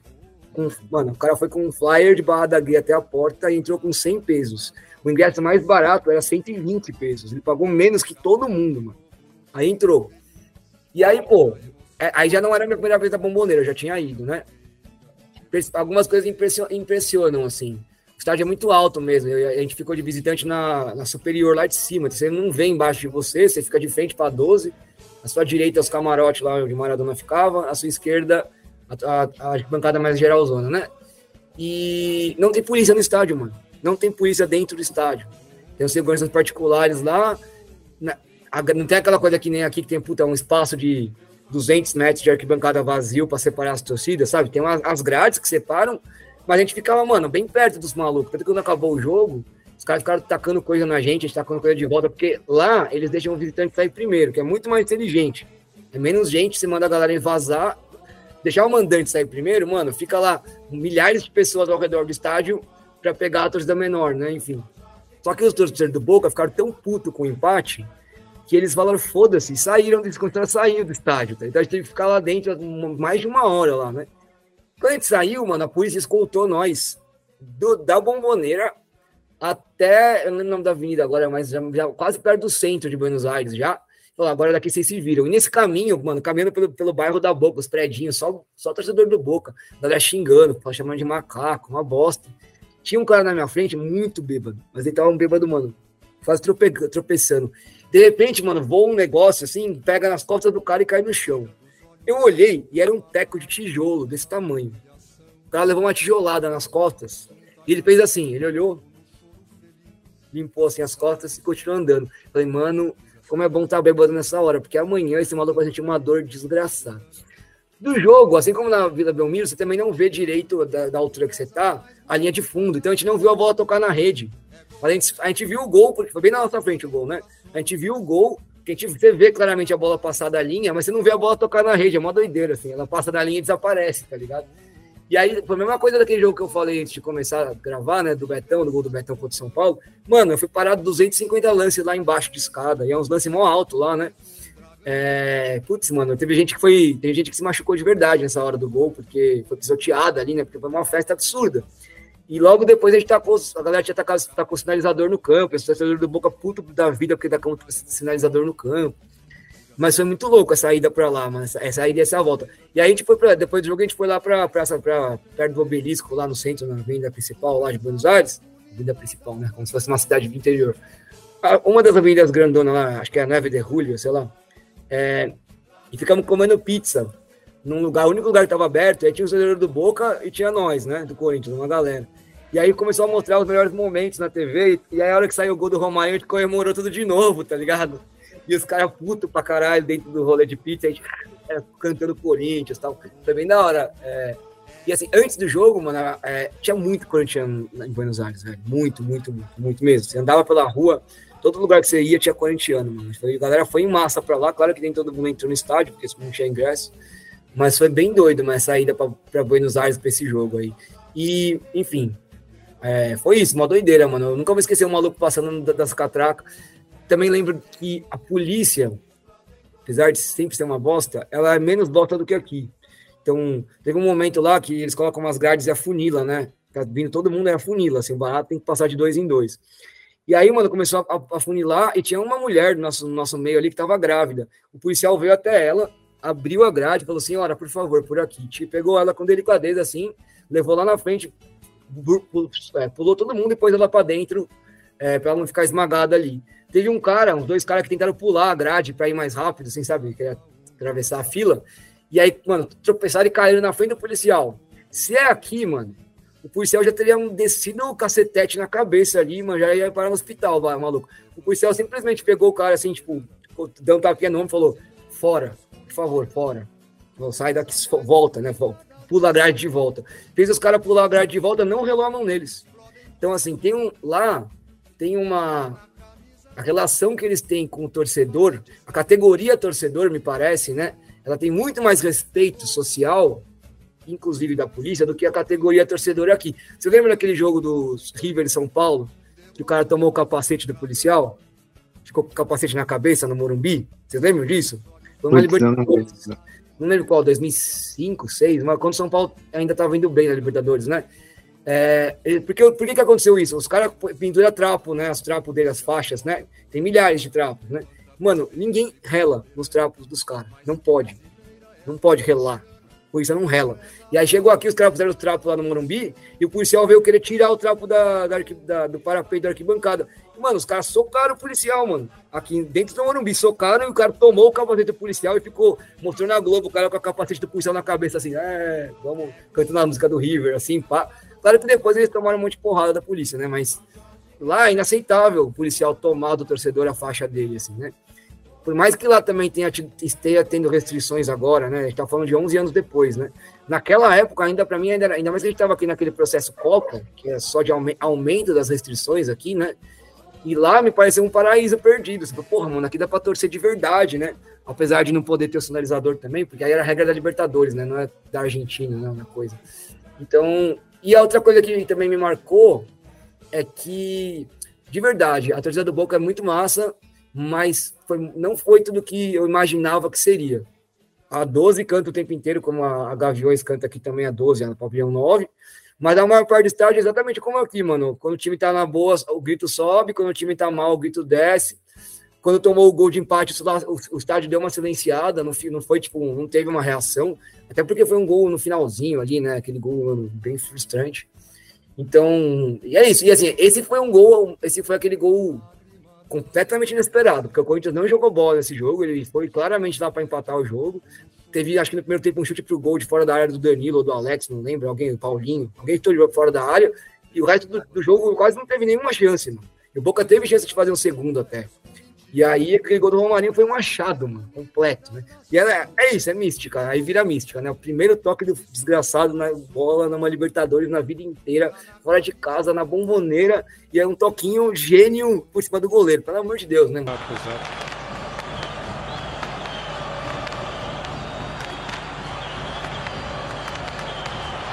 Olha o time do Corinthians chegando, olha o Romarinho!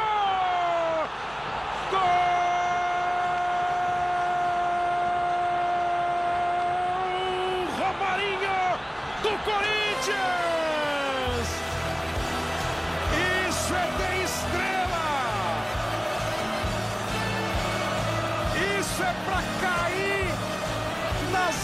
graças para morar no coração da fiel torcida.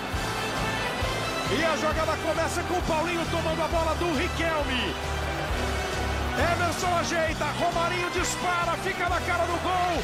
E o gol não ficou pequeno, o goleiro não ficou gigante. Ele teve qualidade, habilidade, frieza. Foi o primeiro tapa na bola que ele deu na Libertadores da vida inteira e manda pro fundo do gol.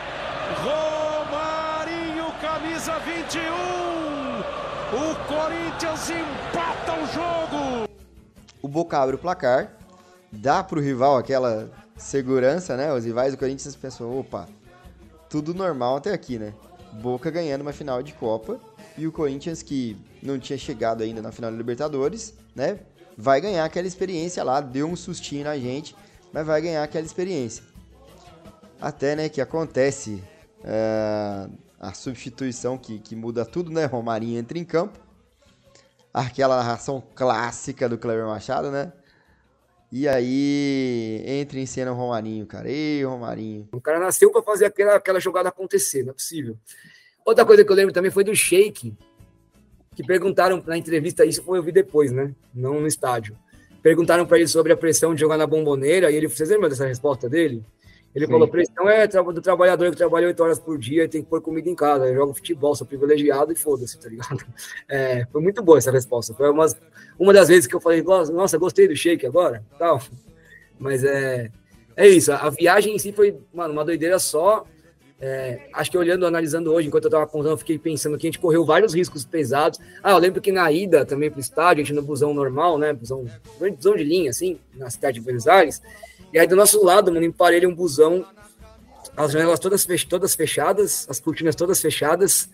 E aí tinha um torcedor do Boca no busão que a gente tava, e a gente tava em silêncio, assim, porque se a gente falasse português, né? Sei lá o que aconteceria ali. E aí o cara começou a andar dentro do ônibus, assim, eu tinha de um lado pro outro, olhando pro busão que tava pro nosso lado emparelhado ali, todo fechado, e falando, são eles, são eles, são eles. Tipo assim, é a torcida deles. Né? Mano, o cara tava louco, vai ser uma vai ter um animal preso numa jaula, assim, tipo, de um lado pro outro. São eles, são eles, são eles tal.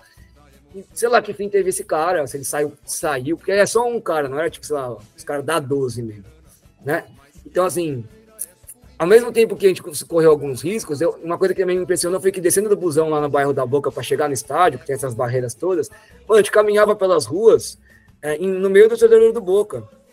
E tava um monte de corintiano caminhando ali, do Boca, do corintiano, caminhando, e não teve um, eu não vi uma treta. Para falar a verdade, vi uma treta dos boquenses com a polícia. Mas não vi uma treta entre torcedores, a gente passava no meio deles, porque acho que não, nunca existiu uma rivalidade Corinthians e Boca, né?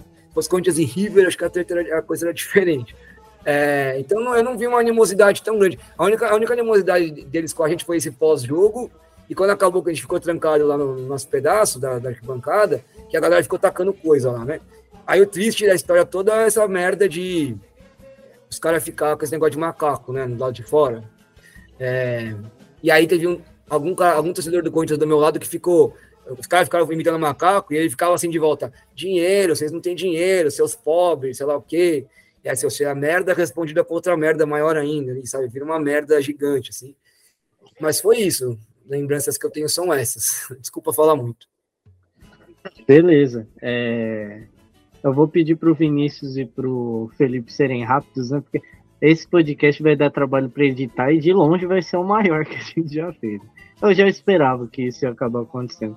Só rapidinho, depois do gol do Romarinho, tem o lance do Svitanit, né? Que ele cabeceia na travessão. Ou é, tem outro atacante que eu esqueci o nome agora, que cabeceia na travessão e o outro não consegue pegar o rebote. E o Riquelme cobra arremesso lateral toda hora no time do Boca para receber de volta. Cruzamento perigoso! Na trave para fora! A trave defendeu! E no rebote ela foi para fora! foi chorando para fora. Olha o cruzamento do Clemente Rodrigues. Explodiu na trave a cabeçada do Viatri e o Svitanit. Acho que o Svitanit nem teve como chutar. Não, ele fez o movimento e a bola chorou e foi para fora. É, Felipe, rapidinho sobre esse jogo aí, o gol do Romarinho e tal. Não, então, o que eu queria lembrar também é da personalidade do Romarinho, né? Porque ele fez aqueles dois golaços contra o Palmeiras, fez esse golaço contra o Boca. E aí você via ele dando entrevista depois, o cara tranquilão, assim, né? Tipo, o cara de boa, assim. Ô, muito... Felipe, ó, desculpa te interromper, mas eu tenho um amigo que foi preparador físico do Corinthians por muito tempo, né? Não o principal, né? Não o cara que é o cabeça da equipe, mas trabalhava na equipe, na equipe que fica lá o tempo inteiro. Foi demitido só uns anos, dois, três anos atrás, aí, um pouco depois. 2021 ele foi demitido. E eu tinha um podcast que chamava 0 a 0 com um amigo corintiano, que a gente ficava brincando. Eu defendia um jogador e ele defendia outro. Tipo, era é, Zidane ou Rivaldo. E aí no final a gente ligava para alguém, para a pessoa dar a opinião dela e decidir quem, tava, quem ganhava. E aí uma das vezes foi esse meu amigo. E ele, ele como preparador, ele contava as histórias. Ele falava que o Romarinho, ele realmente tinha alguma questão psicológica ali, talvez cognitiva, que ele era fora da casinha mesmo. Então, ele fala que teve um jogo lá que o Tite deu toda a preleção, toda a preleção falou, explicou, falou, Romarinho, você vai jogar para aqui, blá, blá, blá, E ele ficou assim, tava olhando, falando. Quando acabou a preleção, ele colou nem mais em quem agora, se foi no Chicão, um cara mais pente do elenco, falou, eu vou jogar? Tipo assim, sabe? o cara, mano, o cara realmente não tava, não captava, assim, que tava. Então, acho que essa, essa, esse jeito, essa, essa questão talvez ajudasse ele a lidar com a ideia da pressão, né, mano? Porque. Ah, e foi engraçado porque no jornal, no dia seguinte, falando isso é uma coisa que eu lembrei, comprei o jornal no dia seguinte da Argentina, e eles, eles, eles noticiaram que o gol do Corinthians foi feito pro Romarinho, o filho do Romário. Então, eles achavam que o Romarinho era filho do Romário de verdade. Assim. Isso foi muito bom também. Não, mas era impressionante, assim, né? Você dava, dava essa impressão mesmo que ele tava alheio, né? E é muito louco, né? Um negócio que podia ser um problema, assim, na verdade, para ele foi uma solução, assim, né? De, de, de, lidar com a, com a pressão. E só para facilitar sua vida, lembrar que o Romarinho é o maior mito aí do Campeonato Saudita. Campeonato Saudita que tem Cristiano Ronaldo, mas que tem como maior artilheiro Romarinho. Então é isso aí, chupa Cristiano Ronaldo e pode passar pro Vinícius. Sim, inclusive Benzema foi contratado para ajudar o Romarinho, né? Vai ser o coadjuvante aí desse ataque do Alvitiage. Vinícius, rapidinho, a gente já tava de férias, é, eu lembro. É, foi no dia ah, 30 de junho, se não me engano, esse jogo. Lembra desse jogo aí na Bomboneira? Lembra, né? Não, eu não sei se assistiu esse... esse jogo na pracinha, onde você assistiu. Esse jogo eu lembro, eu tava na rua de cima, ali onde eu até cheguei a morar depois. Você até conheceu a casa. O, a gente tava com mais de 200 pessoas, eu acho, e, tipo, tava no meio da rua, tava mó, tava mó bagunça esse, esse jogo. Realmente, quando toma o gol, é um, é um baque, né? A gente fica meio. A casa fica, tipo, em silêncio, assim. Aí depois teve o, um empate. Não sei a sensação, igual o Danilo falou, que o corintiano não tem a mania de comemorar antes, né? Mas, tipo, quando o, o, juiz apita, meio que a gente já quer pular a etapa da próxima semana, porque foi, foi uma festa, o pessoal saiu comemorando aí na época lá. Também era, igual ele falou, da, da torcida, nem fazendo propaganda, mas porque realmente era, é, tinha muita pessoa ali da. Ainda mais que o jogo foi fora, né? Então eles não foram, alguns não foram pro estádio. Tinha muita gente da, da Pavilhão 9, que eu lembro das bandeiras lá, tudo. Mas, tipo, aí os pessoal querendo passar e o pessoal não deixava.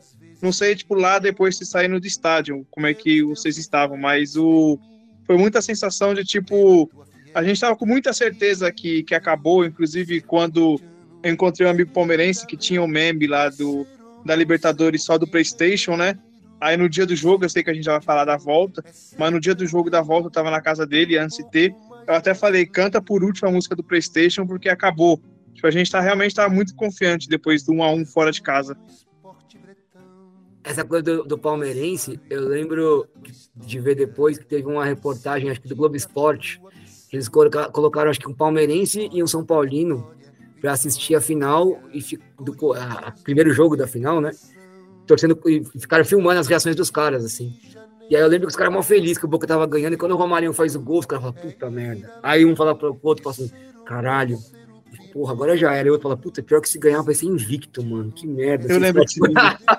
Essa reportagem é muito boa, mano. É, sim, e só para não deixar passar antes de ir pro jogo final, era Viatri, o nome do que cabeceou. E o Svitanit não consegue cabecear pro gol. Ele vai todo torto. É, é que na hora você fica em choque, né? Mas depois você vê o lance. A bola vai na trave, ele entra em, ele entra em choque, assim, ele não sabe se ele vai com a cabeça, com a mão, com o pé, e ele não consegue cabecear pro gol. E aí dá. Gabriel, só uma coisa, Oi, um detalhe, um detalhe que eu esqueci de contar é. Em 2012, lá no começo do ano, em 2012 ia rolar um encontro anarquista na Suíça, né? E lá no começo do ano, eu e um amigo palmeirense, a gente falou, vamos nessa merda? Vamos, mas com aquele vamos lá, se pá, vamos.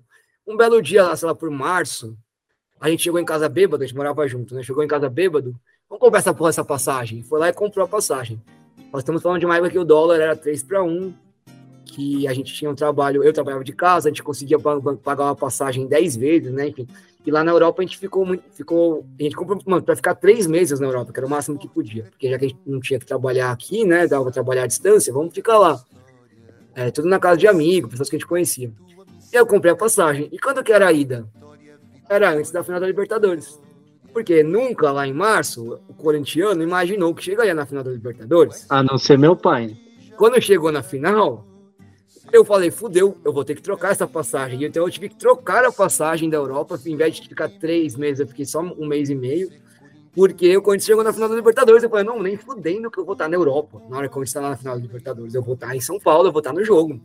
Então, eu, eu, eu troquei a porra da, gastei uma grana a mais para trocar a passagem, para poder ficar, e perdi, né? Perdi 15 dias que eu ficaria na Europa e tal, para estar aqui para 15 dias não. É, não parei, 45 dias, desculpa. Para ficar aqui para ver o, os dois jogos da final. Certo, dia 4 de julho de 2012. É, vocês vão falar, né? A cidade parou totalmente. É, não, não vou dizer o, o país, porque eu não tenho muita noção, mas teve matéria depois do Jornal Nacional que as ruas estavam desertas, vários lugares fechados e tal, por causa desse jogo. É, 4 de julho é aniversário da minha mãe. E eu brinco com ela que eu sempre admito que eu lembro de 4 de julho por causa desse título, e não pelo aniversário dela. 4 de julho é o aniversário desse meu amigo palmeirense que tava, que foi, tava na Europa comigo, é. tá ligado? É muito bom e... essas coincidências. E, enfim, é, eu acho que da minha parte, acho que da maioria, né? Era aquela sensação 95% caramba, a gente vai ganhar e 5% falando, com medo de ter uma frustração gigantesca, assim, de se acontecer alguma merda, sei lá. Por mais que fosse menor essa sensação, mas ainda tinha. É, porque o Boca também já tinha aprontado bastante no Brasil, né? Contra o Santos, contra o Grêmio. Tinha o Riquelme que não jogou bem nessa final, mas é o Riquelme. E, e aí quando saem os gols do Sheik, inclusive o segundo diz muito do, da finalização do Diego Souza, né? O segundo gol ele chapa rasteiro no canto. E o goleiro que é o Souza, ele não consegue esticar o braço. É a diferença de um goleiro, né, do nível do Cássio e do Souza que entra durante, né? Que o Orion se machuca no começo do jogo e acaba saindo.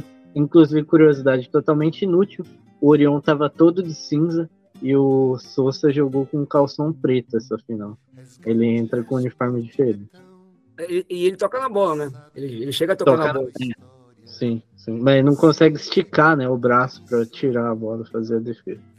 É, é um primeiro tempo bem amarrado, bem nervoso. O Corinthians cria muito pouco. O Boca, durante o jogo todo, não criou nada. Né? E aí no segundo tempo saem os dois gols, um no lance genial do Danilo e outro numa cagada do Schiave, que é um jogador que veio pro Boca com essa ideia de ter experiência, campeão de Libertadores e tal. E acaba entregando a bola pro Emerson, que fez perto fez o gol. E o único detalhe dessa final, fora a sensação que eu nunca vou conseguir explicar, é a provocação do Riquelme justamente antes da falta que saiu o primeiro gol. Que o Tite tá muito puto e ele olha pro Tite e fala: Que passa, prof? Que passa? E e o Tite fica louco da vida e no lance da falta sai o gol. Eu lembro que eu fiquei muito assustado porque o juiz demora para marcar essa falta. E o Boca ia puxar contra-ataque, ia ser 3 contra 2 e tal. O juiz marca a falta, o Alex bate, o Jorge Henrique desvia de cabeça e o Danilo, num lampejo, dá o toque de calcanhar pro Emerson fazer o gol. É, eu vou deixar o Danilo, Danilo, nosso convidado, por último, porque ele deve ter bastante coisa para falar. Vinícius, rapida, rapidamente não, né? É meio ruim eu ter que falar, de, mas é que já são três horas, né? Não, sim. Sobre a final. Sobre a final. Eu só a final para ser rápido. O você falou da falta, né? Que realmente demorou para marcar. Mas o eu acho que eu não lembro se já teve algum outro lance parecido mas o, o Danilo foi mágico ali, porque, meu, eu, eu nunca vi alguém tipo, dar um passe daquele jeito. Tipo, eles parecem parecia que tá esperando a bola cair só para dar um, um, passe daquele jeito. Foi algo surreal, né? Depois o. Aí o Sheik dominou e fez o gol. Correu, bateu, Jorge Henrique desceu de cabeça na entrada de Garga, sobe Esquiave, tira dali, a bola voltou para Emerson, bateu, é gol! E que golaço!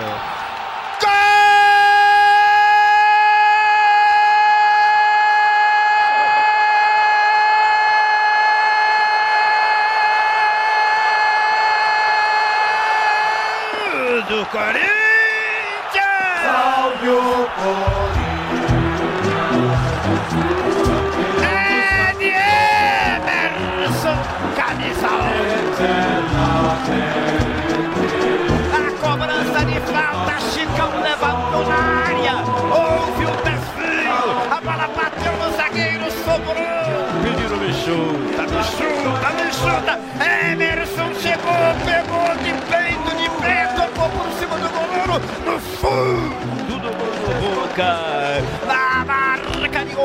Oito minutos, etapa final do jogo. Emerson, Emerson, Emerson, camisa 11. É, Felipe.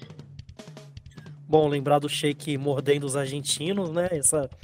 Nossa, tinha um camisa 11 do Boca que era insuportável, né? O Ervit. Sim, sim. Era- Foi mítico também, né? Acho que o Sheik virou um dos grandes ídolos aí do, do Corinthians, não só pelo gol, né? Mas por essa.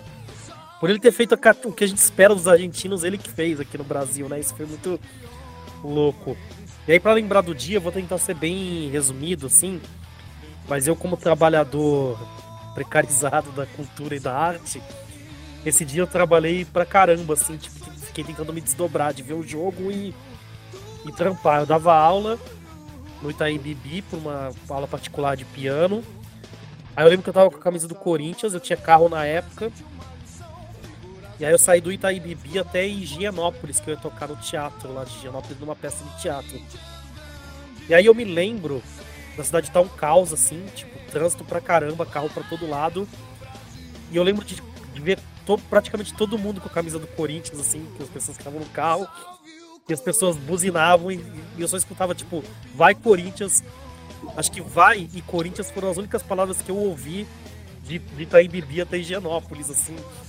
Vai Corinthians, vai Corinthians, vai Corinthians. Tipo, isso o caminho inteiro naquele trânsito. Fiquei um tempão.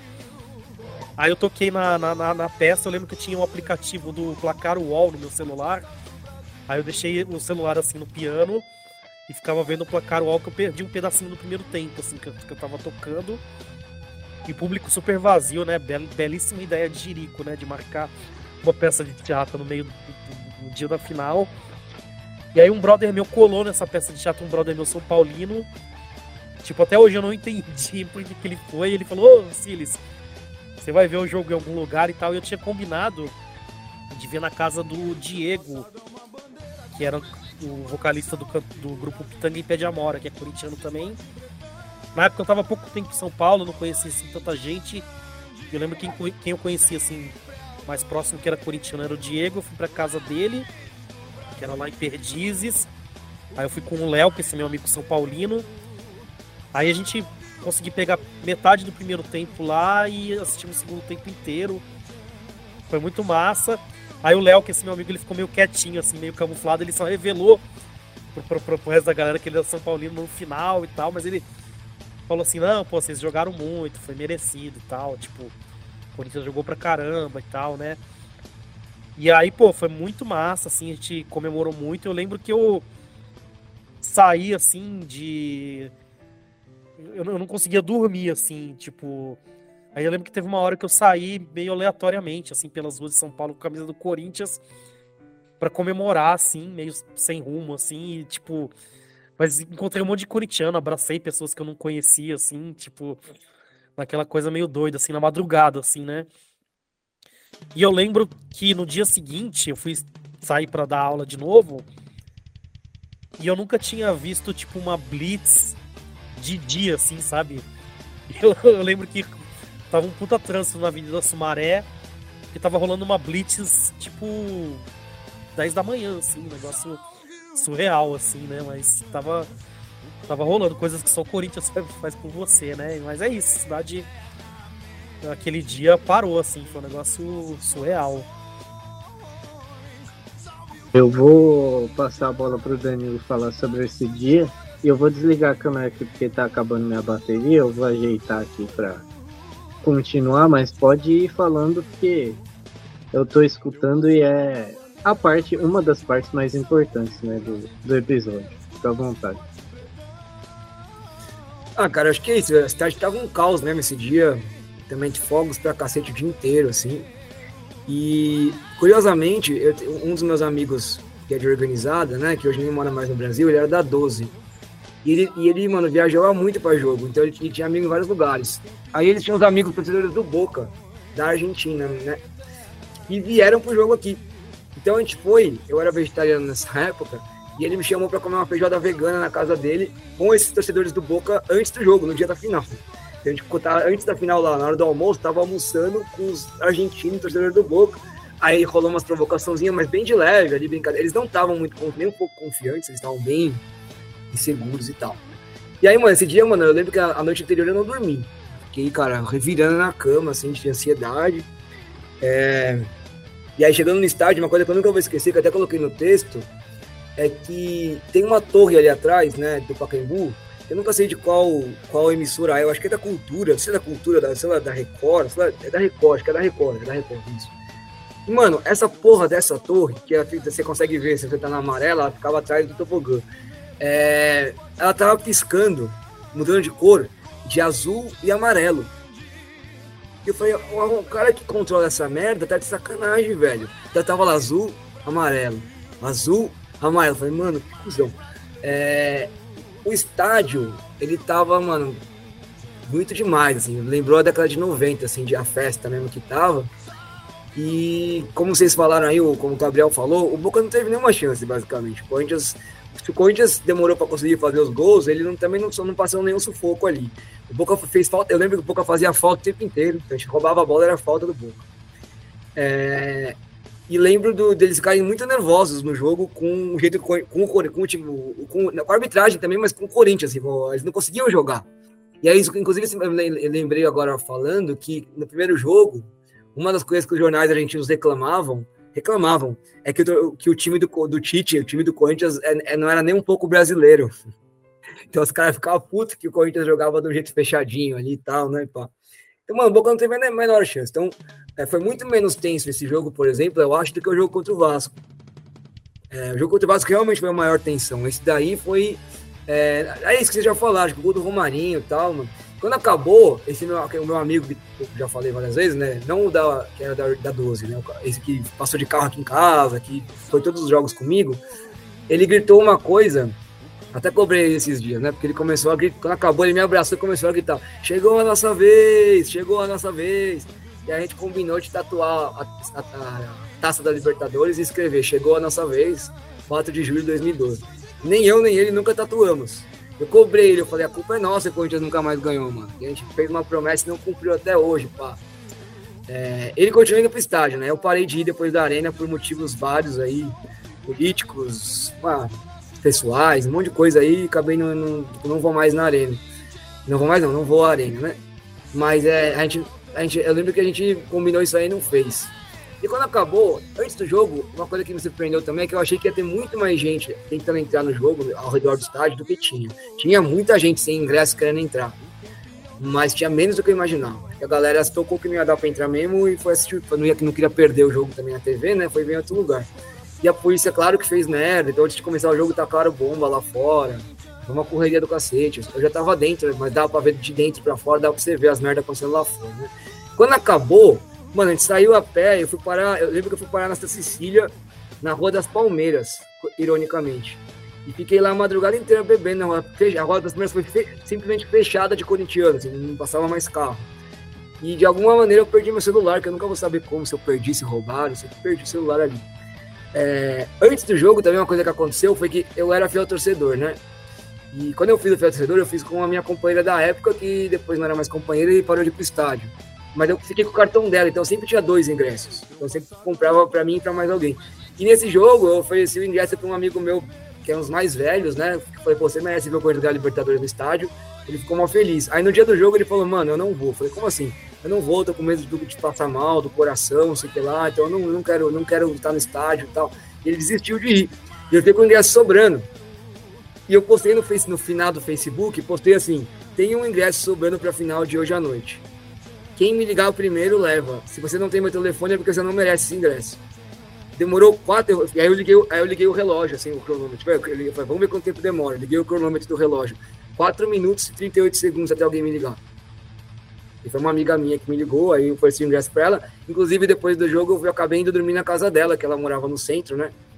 E aí eu acabei caindo, dormindo por lá mesmo, assim. Então foi, mano, um dia de apoteótico, assim, do começo ao final, né? É, realmente, não sei, se, não sei se vocês lembram disso, mas na, na, na, quarta seguinte era a final da Copa do Brasil do Palmeiras. E o, a torcida do Corinthians tinha esgotado os fogos.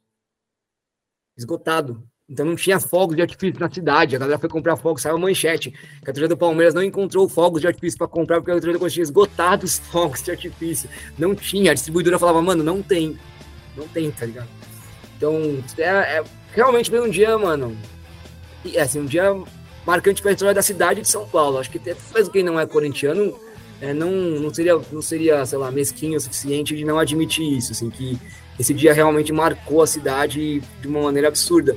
Imagino eu que deve ter sido parecido em 77. Eu não era vivo, né? Mas tem amigos da minha mãe e do meu pai que não são corintianos e falavam, porra, esse dia de 77 o negócio foi, foi louco. Então, eu imagino que deve ter sido similar, assim, a 77, né? É... E é isso, mano. Do jogo em si, cara, os gols foram lá do outro lado, né? Que eu tava na amarela. O primeiro gol a gente não entendeu porra nenhuma do que aconteceu, só viu a bola entrar, porque da onde você tá, a jogada é confusa, né? Não dá pra entender muito bem. Eu lembro que quando a, o Alex cobrou a falta, eu xinguei ele, que ele cobrou mal pra caralho, na entrada da área, né? Pra ninguém. O Jorge Henrique raspou ali, no final foi gol. E o segundo gol foi aquele, foi tipo o Diego, é, foi o Diego Souza inverso mesmo, porque o Diego Souza, quando o Alessandro erra, e a galera, e o Diego Souza vem com a bola, rola aquele frisson no estádio que vai ficando em silêncio, sabe? Todo mundo aí fica em silêncio, assim, até o cara finalizar a jogada. E do, o do, e aí finaliza com o Cássio espalmando e tal. O do Emerson foi, mano, exatamente igual, assim, quando o cara erra o passe, o Emerson rouba a bola, é aquele silêncio, aquela expectativa, mano, o, o, estádio fica mudo por um segundo, assim, sabe? E aí sai o gol, mano. Para Riquelme, abriu, bateu na zaga, vai sobrar o rebote, fica um zagueiro central, passou esquiava de presente para Emerson, invadiu o goleiro, ele bateu, é gol! E que golaço!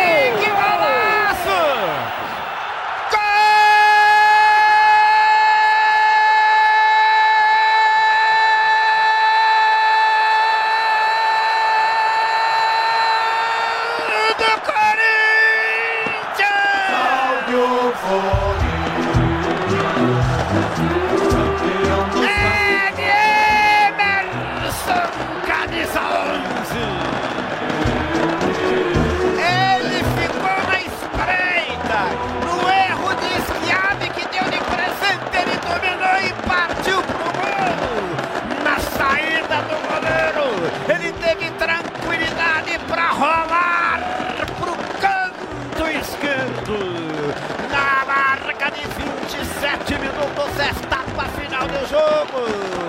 Emerson, Emerson, Emerson, camisa 11. Ele leva o torcedor do Corinthians para o espaço, para o. O tão sonhado título está super perto. Ele já pode ser tocado, já pode ser experimentado. E eu vou descer para te abraçar, Emerson, em nome da torcida do Corinthians, na hora do jogo. Aquele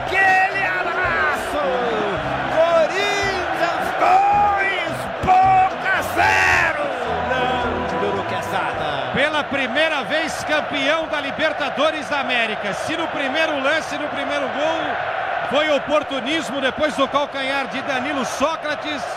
Nesse velocidade do Emerson partindo para cima com o zagueiro argentino no cangote. Teve a tranquilidade na saída do goleiro de escolher o canto e mandar para o fundo da rede. O segundo gol do Corinthians, o gol do título. E eu lembro do gol, quando ele faz o gol, tinha, os reservas estavam atrás, aquecendo atrás do gol ali, né? E aí eu não lembro quem foi, não lembro qual dos, dos reservas que vai pular a plaquinha para abraçar ele, comemorar e tropeça assim, cai, tá ligado? É uma engraçada. Isso foi muito. Eu lembro de ver no estádio, assim, muito claramente. E aí, mano, foi isso. Foi festa, basicamente festa. E, pô. É, depois desse. É, inclusive, esse jogo ficou muito marcado para mim, porque depois teve o outro jogo do contra o Boca em 2013, né? O jogo, quer dizer, o jogo contra o Boca e o Amarília. É, enfim. Então, sei lá, foi muito doido, mano. É, sei lá, a gente vive, a gente vive para tentar encontrar esse, esse, esse, momento de novo, mas eu acho que mesmo que ele aconteça de novo, é, dificilmente vai ser igual a primeira vez, né, mano? Então, mesmo que a gente ganhe uma outra Libertadores, porra, e essa foi até hoje ela, até hoje dá aquele quentinho no coração, mesmo passou 11 anos já, a gente já se fudeu pra caralho depois disso, mas dá aquele quentinho no coração até hoje, porque, mano, foi realmente incrível. Sim. É, Felipe tá com a escalação fácil aí, só pra. Sim, sim. Pode ser só do Corinthians, só pra gente encerrar com essa escalação. Cássio, Alessandro, Chicão, Leandro Castan, Fábio Santos, Ralf, Paulinho, Alex Danilo, Jorge Henrique Sheik. Aquele time titular, que é o mesmo que jogou contra o Vasco, né? Que eu comentei, que passou a jogar praticamente todos os jogos, exceto aquele que o Sheik estava suspenso, né? Que entrou o William, mas na reta final foi esse, essa mesma escalação em todos os jogos. Eu, eu- nossa, eu me lembro que, que o dia seguinte foi horrível, cara. Foi horrível, foi horrível. Você ligava a TV, era Corinthians, você ligava o rádio, era Corinthians. Você saía na rua, era Corinthians. Era uma overdose de Corinthians. Cara, eu fui submetido, eu fui submetido, né, a uma Corinthians terapia. Era, é- essa era a, a sensação, cara. Porque, cara, a, a imprensa, né, ficou louca, né? O, o time mais popular do estado, segundo mais popular do Brasil, finalmente ganhou a Libertadores, né? Depois de, de completar seu centenário, né? Vou falando bem a verdade, né? Noticiário esportivo que já nem gosta de falar do Corinthians, pô.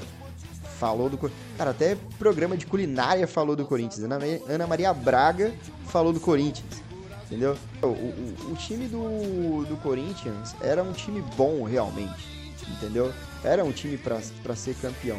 A gente só não botava fé porque era o Corinthians, porque naquele momento, né? Não, não tinha é, chegado nem na final. E o Vinícius já até saiu. E antes de encerrar, Danilo, você tem é, os textos sobre, né? E eu acho que você tem um livro sobre. Não lembro se você falou se é sobre a Libertadores ou o Mundial. Acho que é o Mundial, né? É os dois. É os dois. Eu vou deixar os links na descrição. E você mandou os links lá, eu esqueci. Mas eu vou fazer questão de, de deixar e de comprar também. Tem que lembrar. Suave. É, é, o livro, o livro ele é só digital, né? Ele é, inclusive, em formato PDF, porque eu mesmo que produzi tudo ali, tipo, então não gastei dinheiro, né? Foi, nem- Eu não sei diagramar em, em EPUB, essas coisas de Kindle, então ficou só em PDF. E. Não, é isso. É, eu- esse livro chama Da Rodoviária para o Mundo. Aí tem cinco crônicas da Libertadores, depois tem mais cinco do Mundial, né? Porque eu também fui pro Japão. E aí do Mundial são duas dos jogos e três crônicas sobre estar no Japão, assim, que foi uma experiência muito doida também. É... Eu queria só, eu queria só, eu sei que já tá gigante, talvez no, no corte nem entre, mas eu queria só ler um negócio que eu escrevi no texto da final sobre o Sheik, ó. Só um pedacinho que é. Márcio Passos de Albuquerque talvez seja a maior representação do que se tornou o Corinthians hoje. Nascido e batizado com esse nome, se tornou Emerson para poder mudar a idade e jogar nas categorias menores quando tinha 18 anos.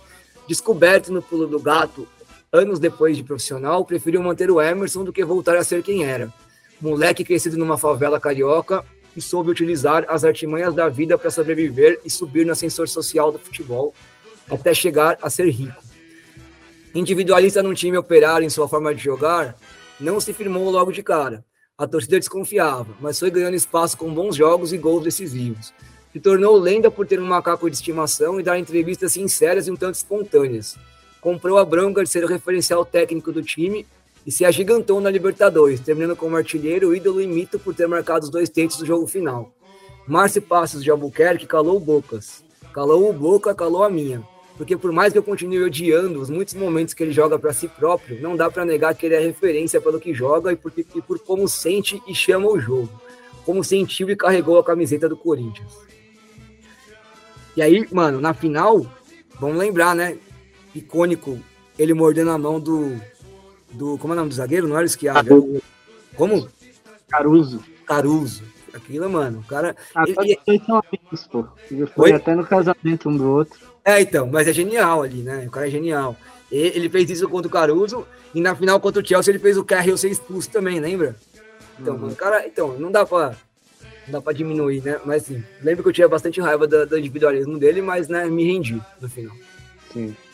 Então, já encerrando, eu tô tendo que. Vou até tirar o carregador aqui, que eu tô tendo que segurar o celular, que a bateria tá no fim. Mas o Danilo tem uma coisa muito melhor, que é o livro. Só pelo jeito de falar, já dá pra perceber que ele escreve bem. Vou deixar o link aí embaixo. Mas eu, como um bom garoto de 15 anos e que tentava desenhar na época, fiz isso aqui. Não sei se vai dar para vocês verem. Eu desenhei todos os jogos Caralho, do é, com frases embaixo da campanha toda. Logo depois que ganhou, já me veio essa ideia. E assim, ficar em casa desenhando, sabendo. É, é, vou usar uma frase que não é minha, foi o Felipe Noronha com a Libertadores do Santos que ele usou, né? É, que bom, que bom que eu, que eu vivi essa época. Que bom que eu sei que eu vivi. E não é para se lamentar, é aquela frase clichê. É, não é reclamar que já foi, é agradecer que, que eu tava lá e eu vivi esses tempos. E é isso. Muito obrigado, Danilo, Felipe. Esse foi mais um Latinizados enorme. Eu não sei quantos minutos vai ter, mas que a gente vai colocar no YouTube. E eu depois na edição coloco os negócios do apoio. Esse aí. Beleza, valeu, valeu gente. gente. É nóis. Beijo, até mais. Bom feriado aí. Valeu. Tamo junto. Muito bom, hein? Pra encerrar a gravação aqui.